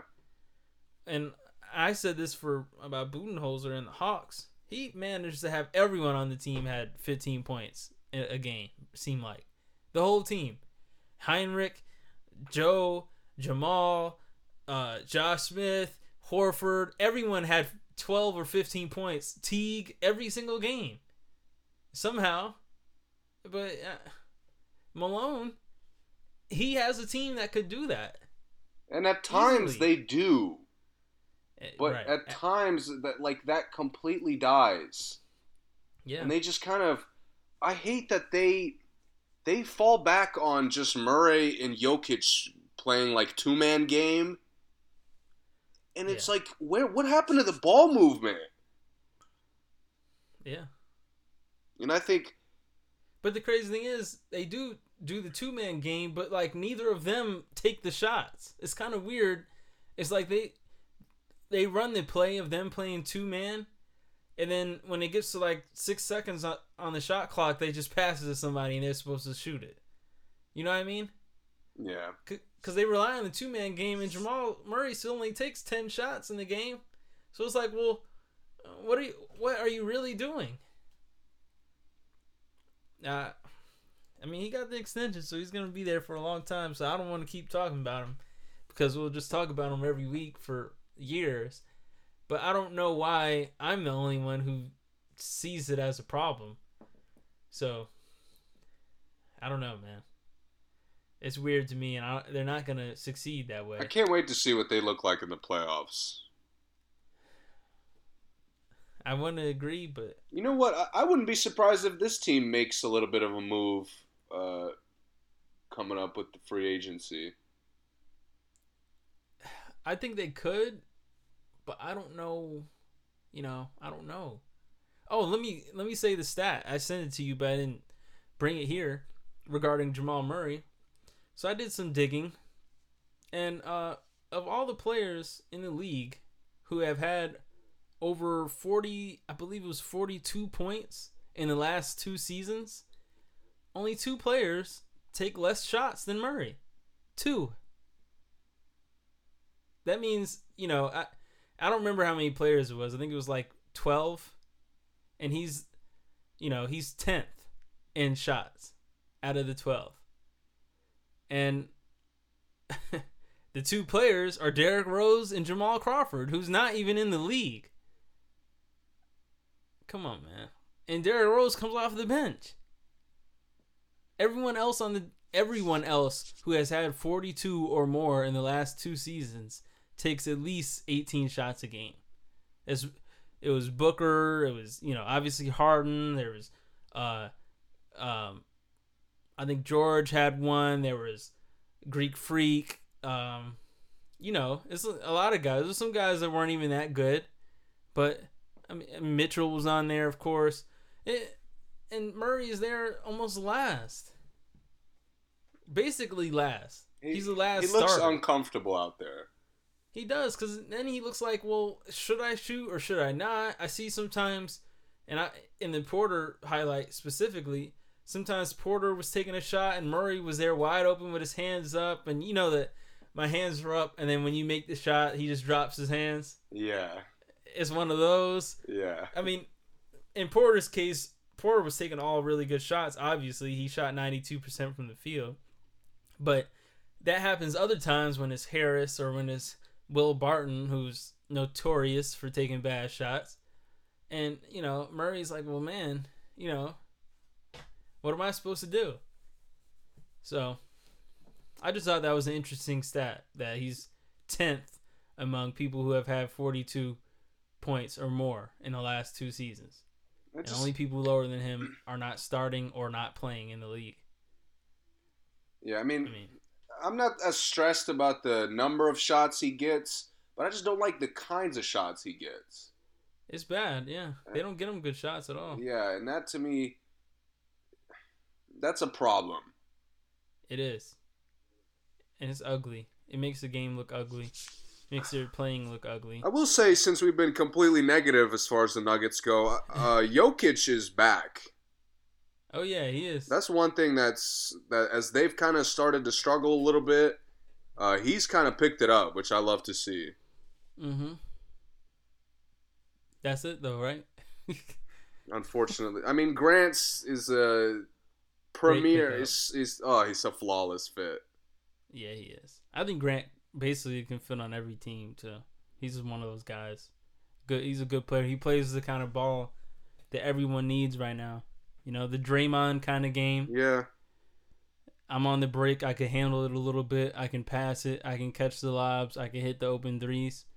Yeah, He's ultimate role player. freak athlete too. That helps with a lot of those things. Yep. Great shot blocker. Good timing. Um okay. What about other teams? Um, I gotta say, uh, Harden had a pretty big game against Philly a little while back. What do you get? Uh, it, it was like the it was a big triple double, like 40, 11, and 11. I think his first one of the Oh, yeah. season. Yeah, yeah, yeah. I know what you're talking Uh, about. and that was a huge game because they both teams are really kind of struggling, uh, looking for a signature win. It was against who? Uh, Philly, Okay, yeah, yeah, yeah. and, Mhm. and you know we again Houston we've been pretty much consistently critical of, uh, but I, I really like how he played in that game. Yeah. And if he's if he continues to make quick decisions, like I don't need you playing with the ball. You could score it in like four dribbles. Mm-hmm. And he just like when he doesn't make it stagnant, when he when he's quick with the moves or when he's quick with his shots, everybody else plays better. Yeah. There's less standing around. Westbrook has more energy. Guys shoot the ball better. Uh, I just I hope he Yeah, you- figures that out. You have to play with a certain tempo to get the best out of Westbrook, for sure. Yeah, and when and when Harden in general plays with like good energy on both ends, obviously he's not a defensive stopper, but when he plays with energy, it feeds into the other guys. Yeah, it does. Like I don't need, dude. Okay, you're getting double teamed, so that means you can't cross half court. Like I still need you to move and be an active basketball player. Just just because you're getting double teamed means you're just not gonna play. Mhm. Like, come on. It- it- hopefully he understands that. Yeah, I agree. I definitely agree. Yeah, I I want the Rockets to be good because I want the league to be competitive there. You know, I I mean I think the Rockets help the West being competitive. When the Rockets aren't good, the West has a rough time. You know. Yeah. Um. Plus, I want to see Harden in the playoffs. I like seeing Harden in the playoffs, good or bad. Yeah, man, I, I would love for Harden to kind of, you know, do what cousin Kirk Cousins did and, you know, prove people wrong. Harden is so spoiled, man. He don't he don't care about anything. Yeah, I don't think he does. says. Yeah, that's the worst. I mean, that's the tough part about him. Um, Money let's Melo. about the. Huh? Got to get into Melo? Money Melo. Oh yeah, the game winner. Vintage. Yeah, that was nice. He's Really nice. Hey, man. I want to. I forgot who I saw point this out about uh, him in Portland. Portland is letting him play Carmelo Anthony basketball. Yeah, this this idea that he needs to change into a spot up shooter, which which I think we both were kind of with, like we kind of followed that logic, uh huh. just because just because you have to do that to fit with guys. Yeah, Uh, that's it's not his game.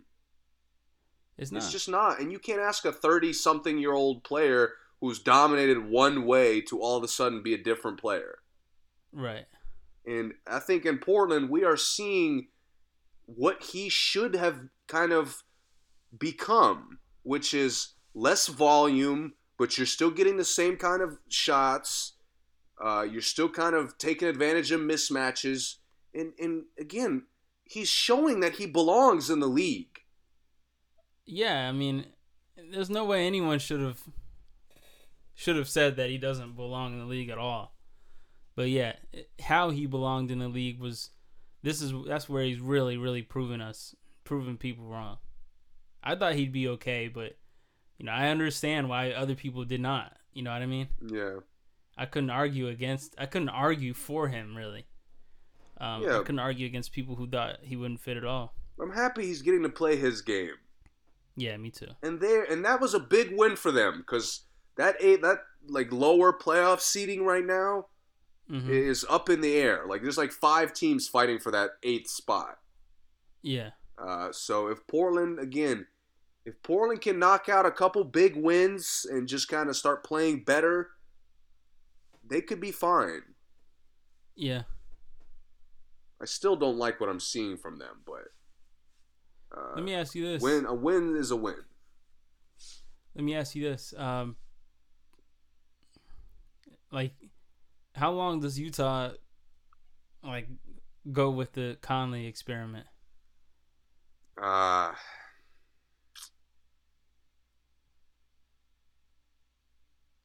the rest of the year And then that's it. might be. Terrible fit. You know what the problem is? It just it took the ball out of Donovan's hands when he's not someone that like that should be happening with, you know? And Conley's not a good enough off the ball scorer for that. And it's kind of it comes back to the point I brought up about LeBron and Rondo, why they can't really exist on the court together because they're both point guards. Really, just plain and simple. I mean, Mitchell's not a point guard, but in this situation, he's a ball dominant player. He is a he's a good distributor when he has to be, and it's just hard for two good distributors to play together at the same time. Just straight up, you know. Um, and that's all Conley is, which is the other issue. And this is why I thought maybe, like when Ball and LeBron did play together, it worked. Cause Ball can catch lobs. You know, he's not a good spot up shooter, but he'll hit an open three sometimes. Um, and he makes the third pass. Cause LeBron's pass is usually the last pass. Cause clearly he's an assist guy. I mean, everyone knows that Right. but Ball could make that next pass.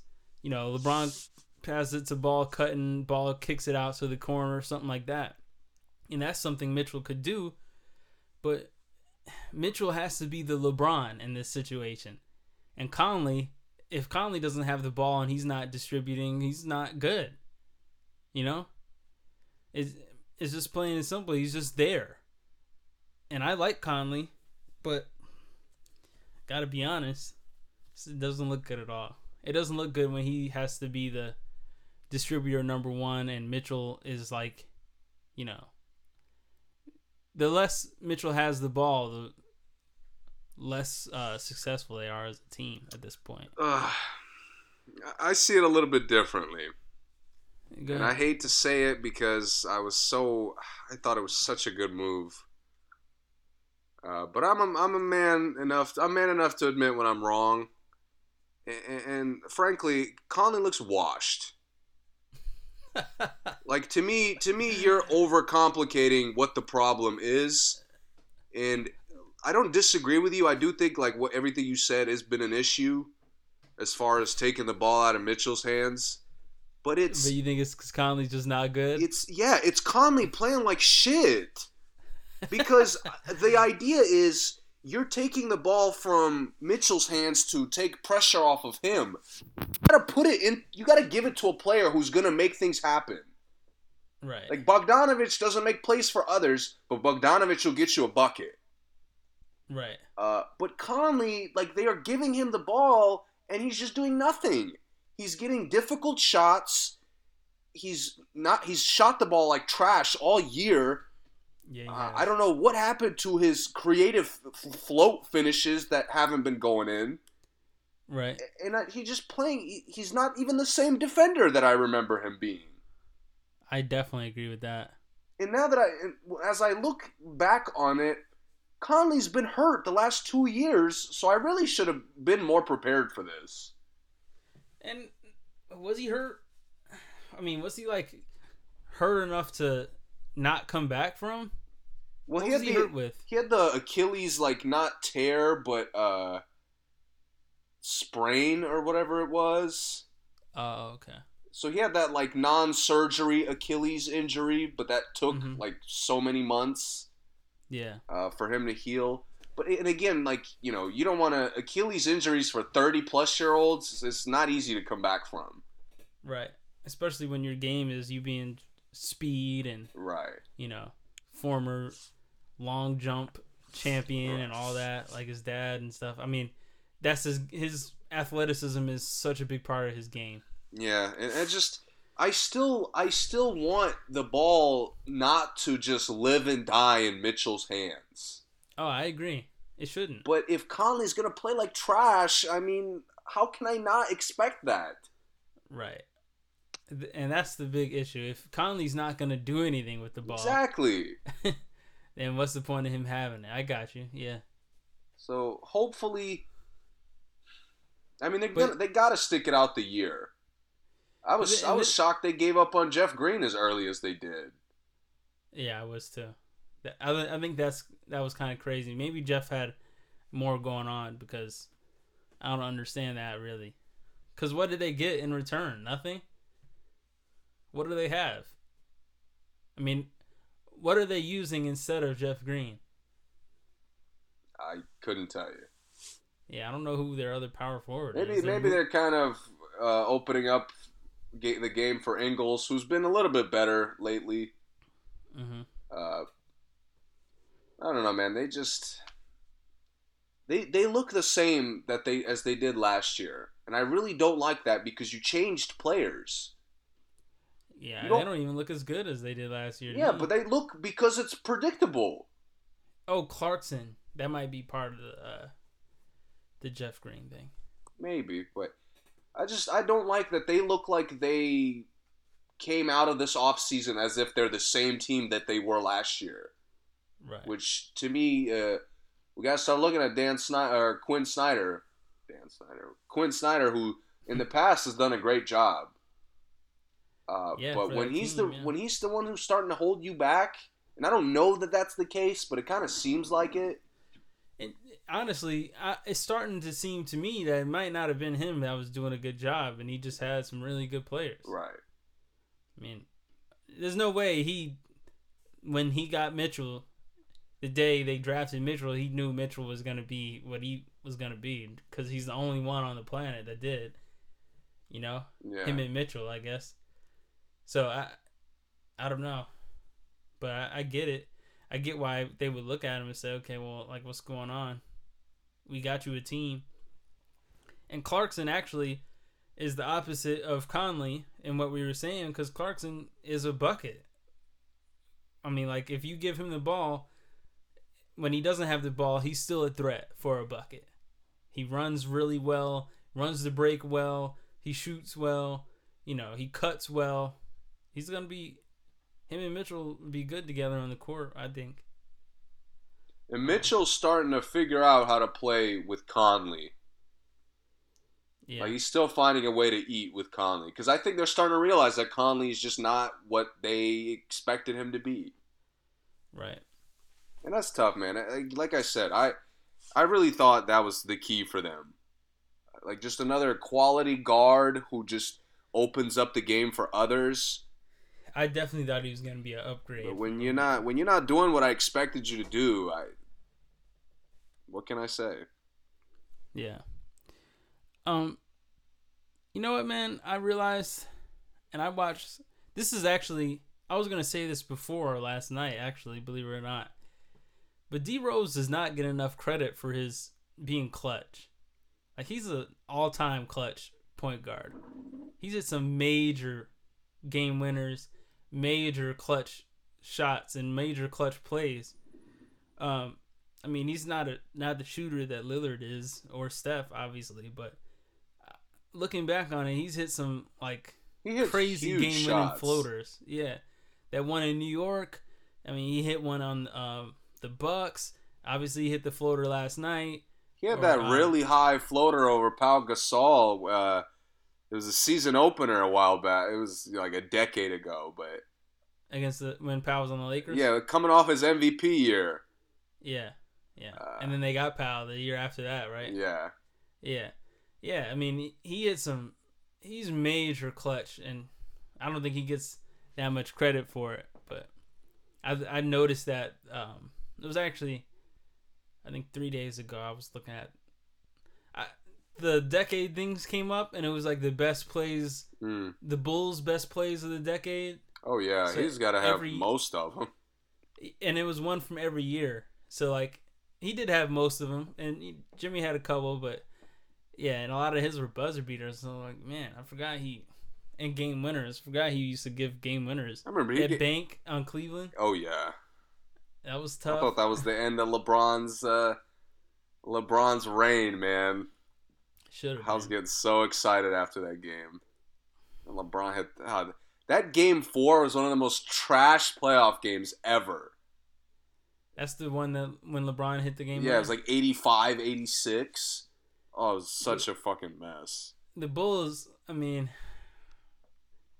Rose. I don't think Rose could have done any more than he did, and Butler. They, everyone else either got hurt or That last that last game, I remember when Dellavedova emerged. I, I I was mad at Rose for that one.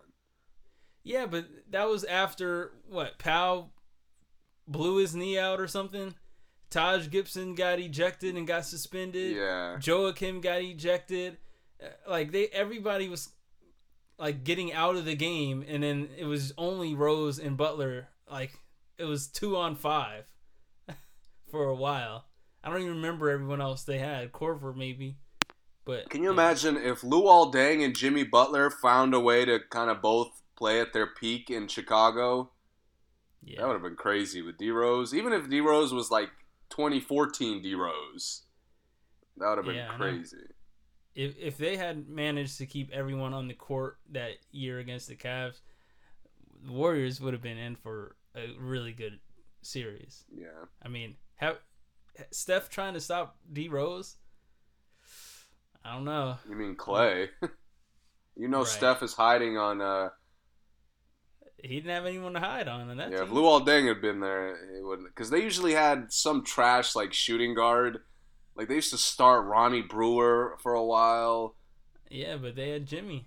They, I remember they Clay used, had to be on Jimmy. bro, they started Keith Bogans in Miami's first uh, Big Three year. Keith Bogans. That shit was funny, man. Trash. he was like like fake he was like a fake gangster like he looked scary but nothing about his game was scary He was a fake shooter too. He, cou- he couldn't really shoot, but they would just put him in the corners for like 30 minutes a night. Uh, yeah and he'd hit- Rose would get him a wide open shot. Yeah, he hit one or two and act like he's a god.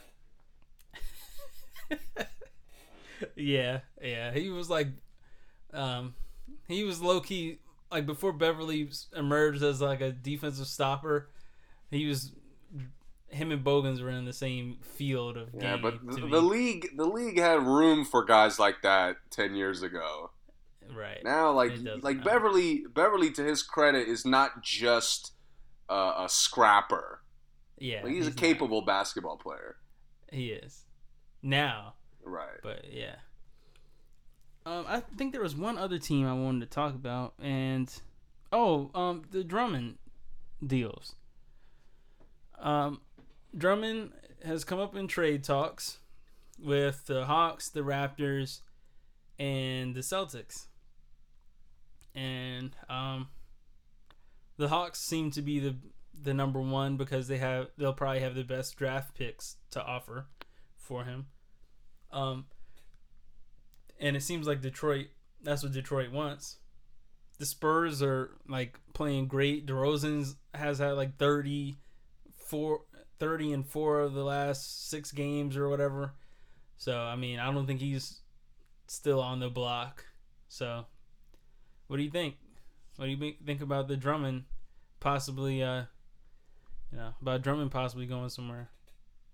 as far as Atlanta would be the, probably the most exciting Mm-hmm. uh, fit because that would just turn into a show.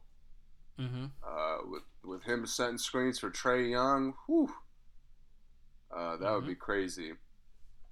But but if he found a way to get to Boston, and they didn't lose, maybe they lose uh, one of their uh, four guys. Uh, man, that is that is an instant contender. If they don't lose any of the four guys, like I said, they should A just favorite. get their ring sizes because that's the only thing they're missing. Oh yeah. They're almost flawless. If they get those four guys and, and Drummond out there at once, that lineup, who's stopping them? the best starting five in the league, and if they keep Kanter and have Smart and Kanter off the bench, Yeah, now their Yeah. bench is not, you know, as bad. And Theis is, I don't mind Theis coming off the bench. yeah, they got to give up Theis though. There's no. Oh, way. yeah. If they still keep Theis, yeah, Theis coming off the bench too at the four, yeah, I like that. I mean, I just, I would like to me, they'd they'd have to lose one of their key guys. Maybe not, maybe not the big four, but like Marcus Smart would probably be in there. I don't think so. Because who who would Atlanta give Detroit? They're I mean if they're in I'm the assuming talks, they're giving. Uh, I mean, they got a, they got a lot more available guys than than Boston does, but Reddish, Hunter, uh, Huerter. no, no the re- but what I'm saying is like none of them are as good as one of the four Celtics. Oh no, yeah, I I, I No. agree with that. No two of them. So I mean if the if Detroit is looking for a good, you know, if Detroit thinks they can get one of the four Celtics and they're going to Atlanta, you know, Well, I'm also must- I'm also not familiar with what kind of draft picks the Celtics have to offer, and it could That- if they have a lot of those. right. Yeah, then we're a business, man. That would be crazy. And that's what I'm saying. I know, that's what I think Atlanta does have to offer is the draft picks for sure. Give two of Atlanta's draft picks up. I mean, you're getting lottery still, even when they get Drummond. Um, maybe you know for one year, but yeah, I don't know, man. I, I, he could be a game changer for some teams, not for the Hawks. I don't know why the Raptors want him, but you know, Gasol, I feel like that's the Gasol one hasn't played in a little while. It seems like. yeah, Ibaka's been playing well though. Yeah, but Siakam and Gasol have missed. Both have missed some time at this point. Yeah, they have, and they still been winning. It, I think Drummond is so outside of their, like, I think the best thing about the Raptors is that everybody is versatile, and Drummond is not Right, at all. right. They don't. They don't need him nearly as much as the, the other teams. Yeah, I think if anything, he hurts them more than he helps them, because he, you know, you know what I mean. Yeah. So, uh, that's all I got, man. feel bad for Detroit with the whole Blake having surgery now. Yeah, possibly season ending. Kyrie might have season ending surgery. Why did it take us four, two months to figure out that he needs season-ending surgery? I have no idea, man. And for him to just say, "Oh, I can't lift my arm over my head," could you two months ago? Could you fifteen games ago? Like you said, what? Nothing changes that much in that short of a short E- time. either nothing changes or y'all been lying to us.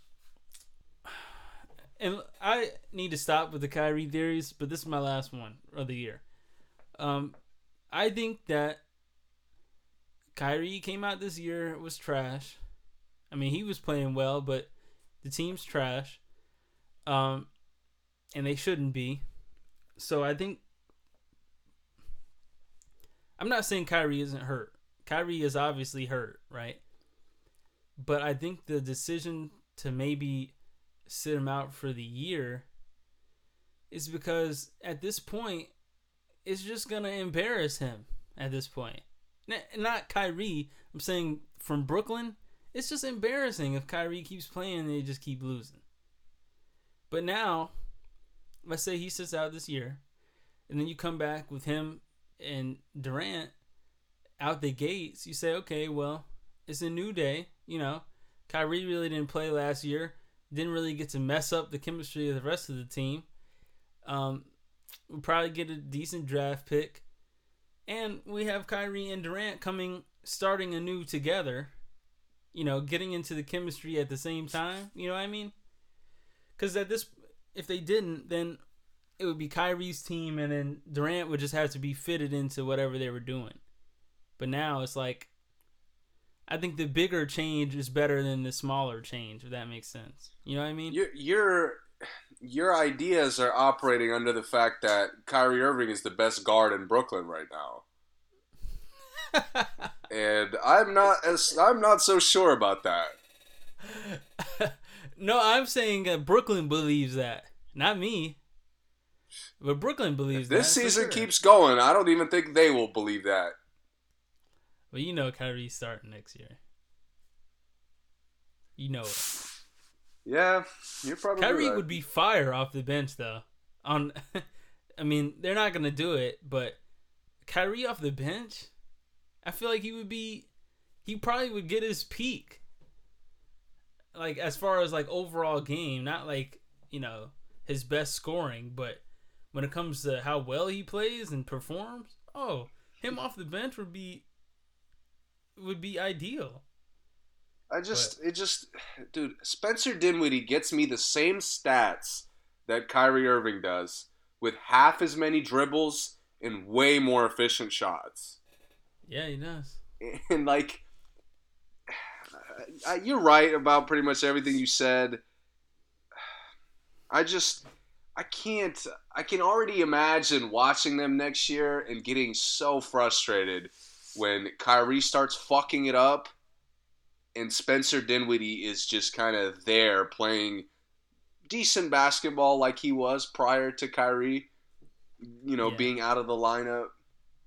Yeah, Because he is emerging. Yeah, he looked really good. Matter of fact, he is, he's not emerging to me. He's emerged. He's emer- He's probably, if he continues what he's doing, he's going to be an all star. We already know him to be a, a top five, six man.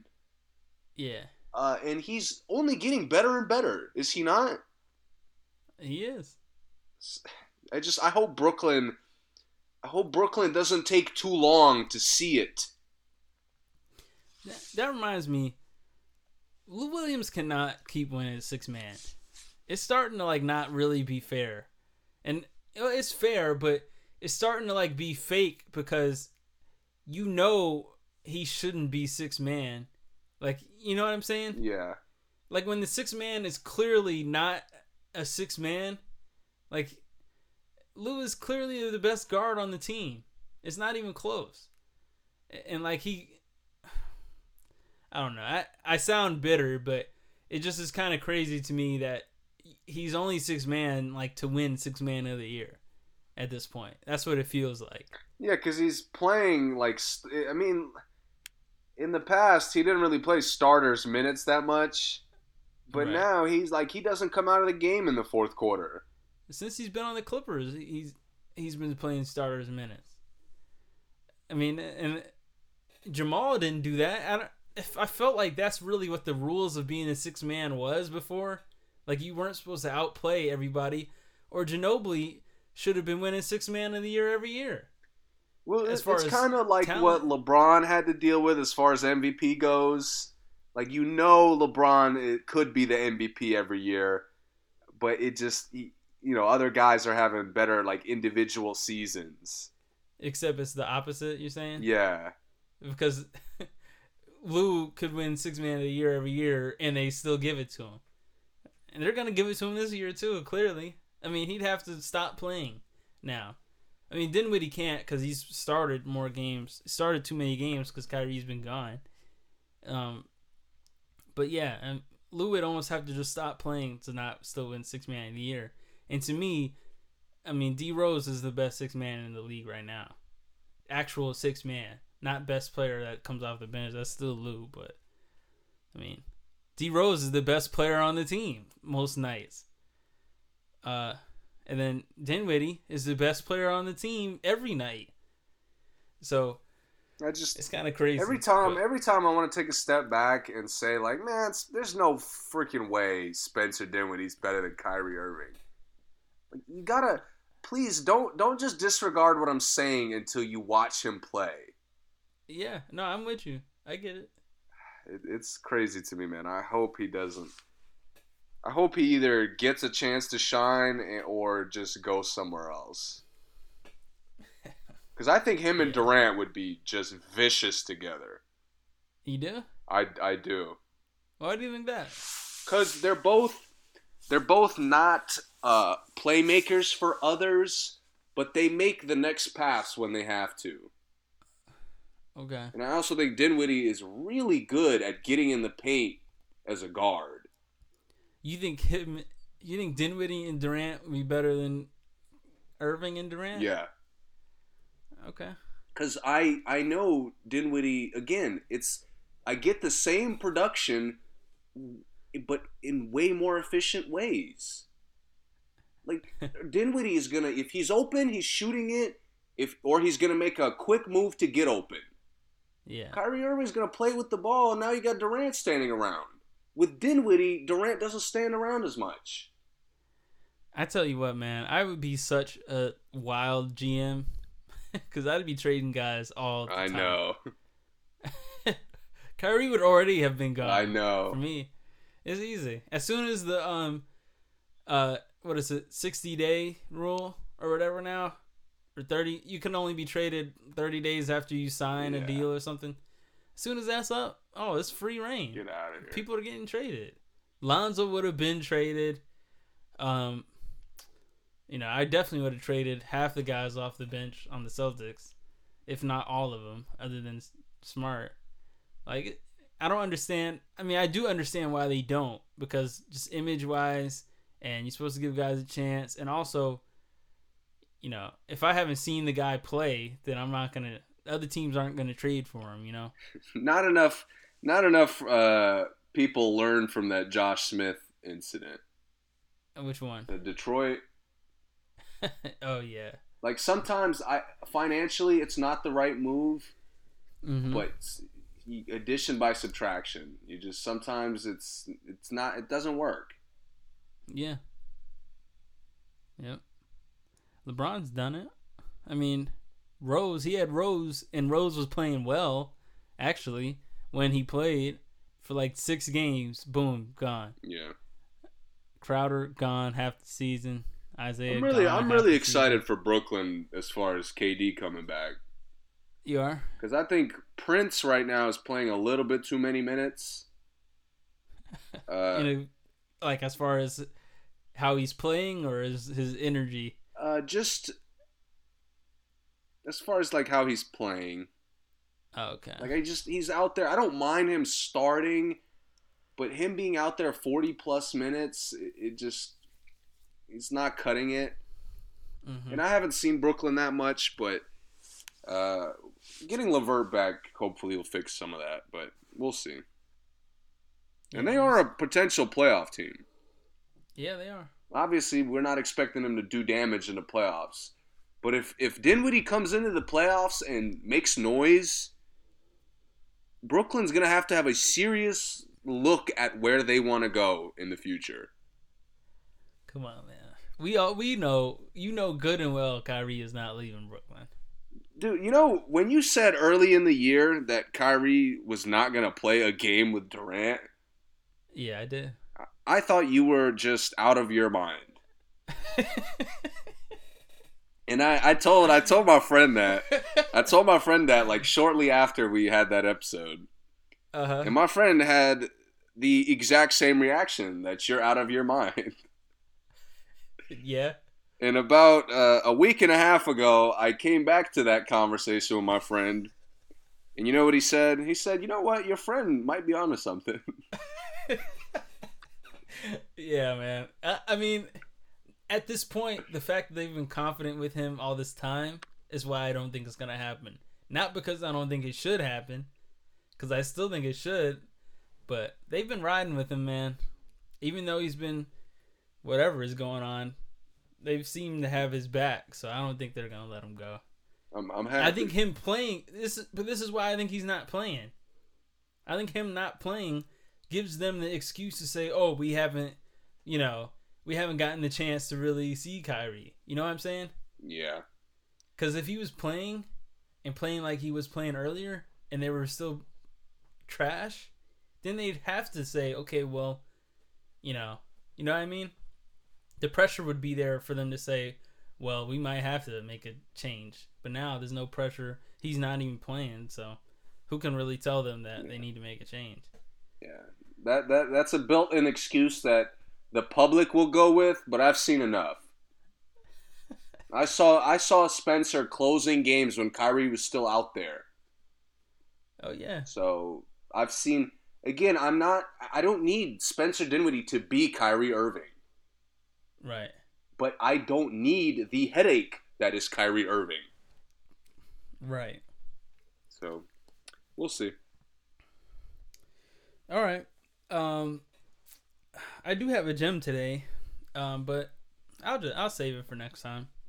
Just get out of here with a throwback. Uh, you got anything else you want to talk about sports? Uh, not sports. Uh, I I usually like to shout out a show or movie or something. Mhm. Uh, I got hip to Mandalorian, yeah. dude. All all my problems with Star Wars gone. Fire. So, dude, forget I. It pissed me off that I got this last three episodes that I did. I would have paid for three seasons of Mandalorian over the last five years, Yeah, I'm with you on that. dude. It it's sure. it is one of the best shows I've seen in a while. You like it like that? Yeah.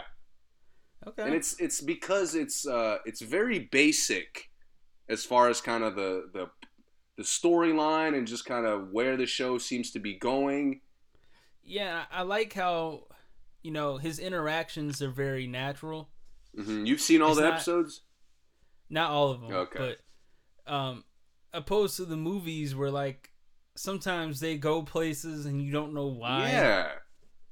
This is it's very clear what's going on. It's very clear why he talks to people, like that kind of stuff. I like that.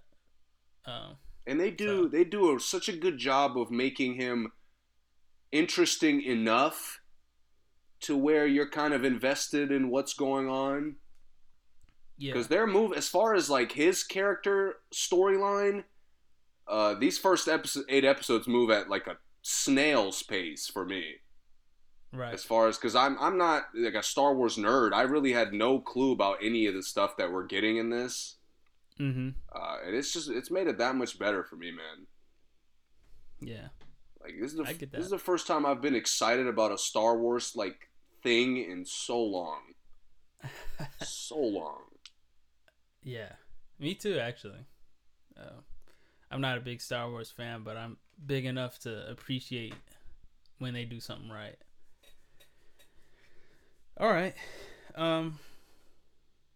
So we'll be back next week. Uh, you, you got anything else? That's it. Uh, we'll have a probably a good amount of music next week. Uh, I'll have the Young Thug thing that came out at the end of the year. Oh, the deluxe. Yeah, I'll also have uh, Travis Scott's little thing, his little band thing. The Jack Boys. Uh, and I think Moneybagg Yo is coming either maybe maybe this weekend. I think Party Next Door is coming too. Oh yeah, I'm definitely getting that. Either this one or next one. Uh, so One of the next so and, and I'll try to get something surprising in there, something you know random. Yeah. I've, I've been kind of out of it with music the last couple weeks. Just haven't really. After the lists, I kind of just when I do listen to music, I just go back to the shit I like from this past year. Yeah. So I get I get that. All right. Um I'm going to take it back to 2011 the game. Um this is Mama Knows and we'll see you guys next time.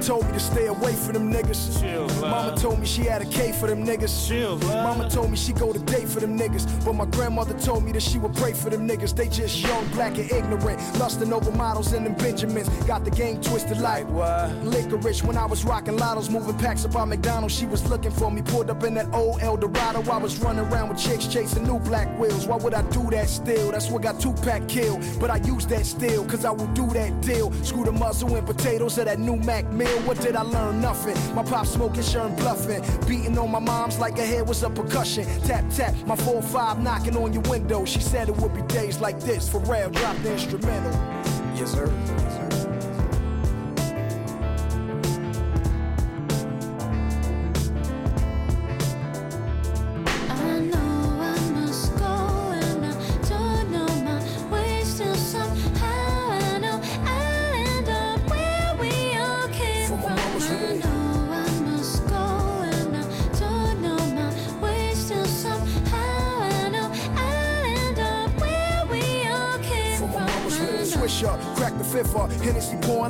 Niagara Falls. Used to watch Magic, he showed me how to ball. Mom's working late night to get our plate right. Had some older brothers, all we did was smoke and play fight. Wish I can go back to them days, cause streets don't play right. Some niggas hard, other niggas was the kid and play tight. But that ain't stopped me pretending I was Apollo from Rocky, working on my dip game. Now nobody wanna box me. Pick and choose, stick and move. So many dudes ended up with sleeping bags on late night news. But not my mama's son, known around the hood for serving customers. She yapping in my ear, but it's louder than the muffler. But I didn't listen to her, wish I would've trusted her. Wish I had a shovel, be digging both of my brothers up. Like here, hug 'em, ma, one last time. Put a chain on both of them niggas, they get one last shine.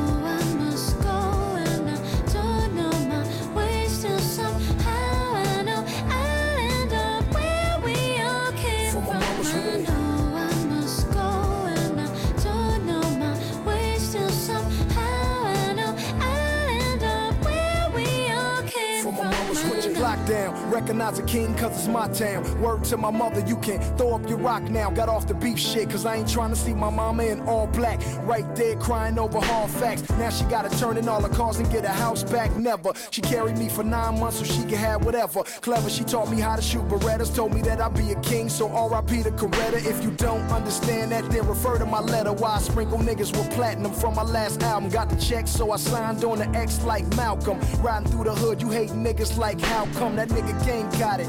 Heard he selling talcum. Either way, Playboy, check it. This is the outcome. You might not like it, but my mama psychic. Why you niggas twisted like the top of a sidekick? Laid out. I must go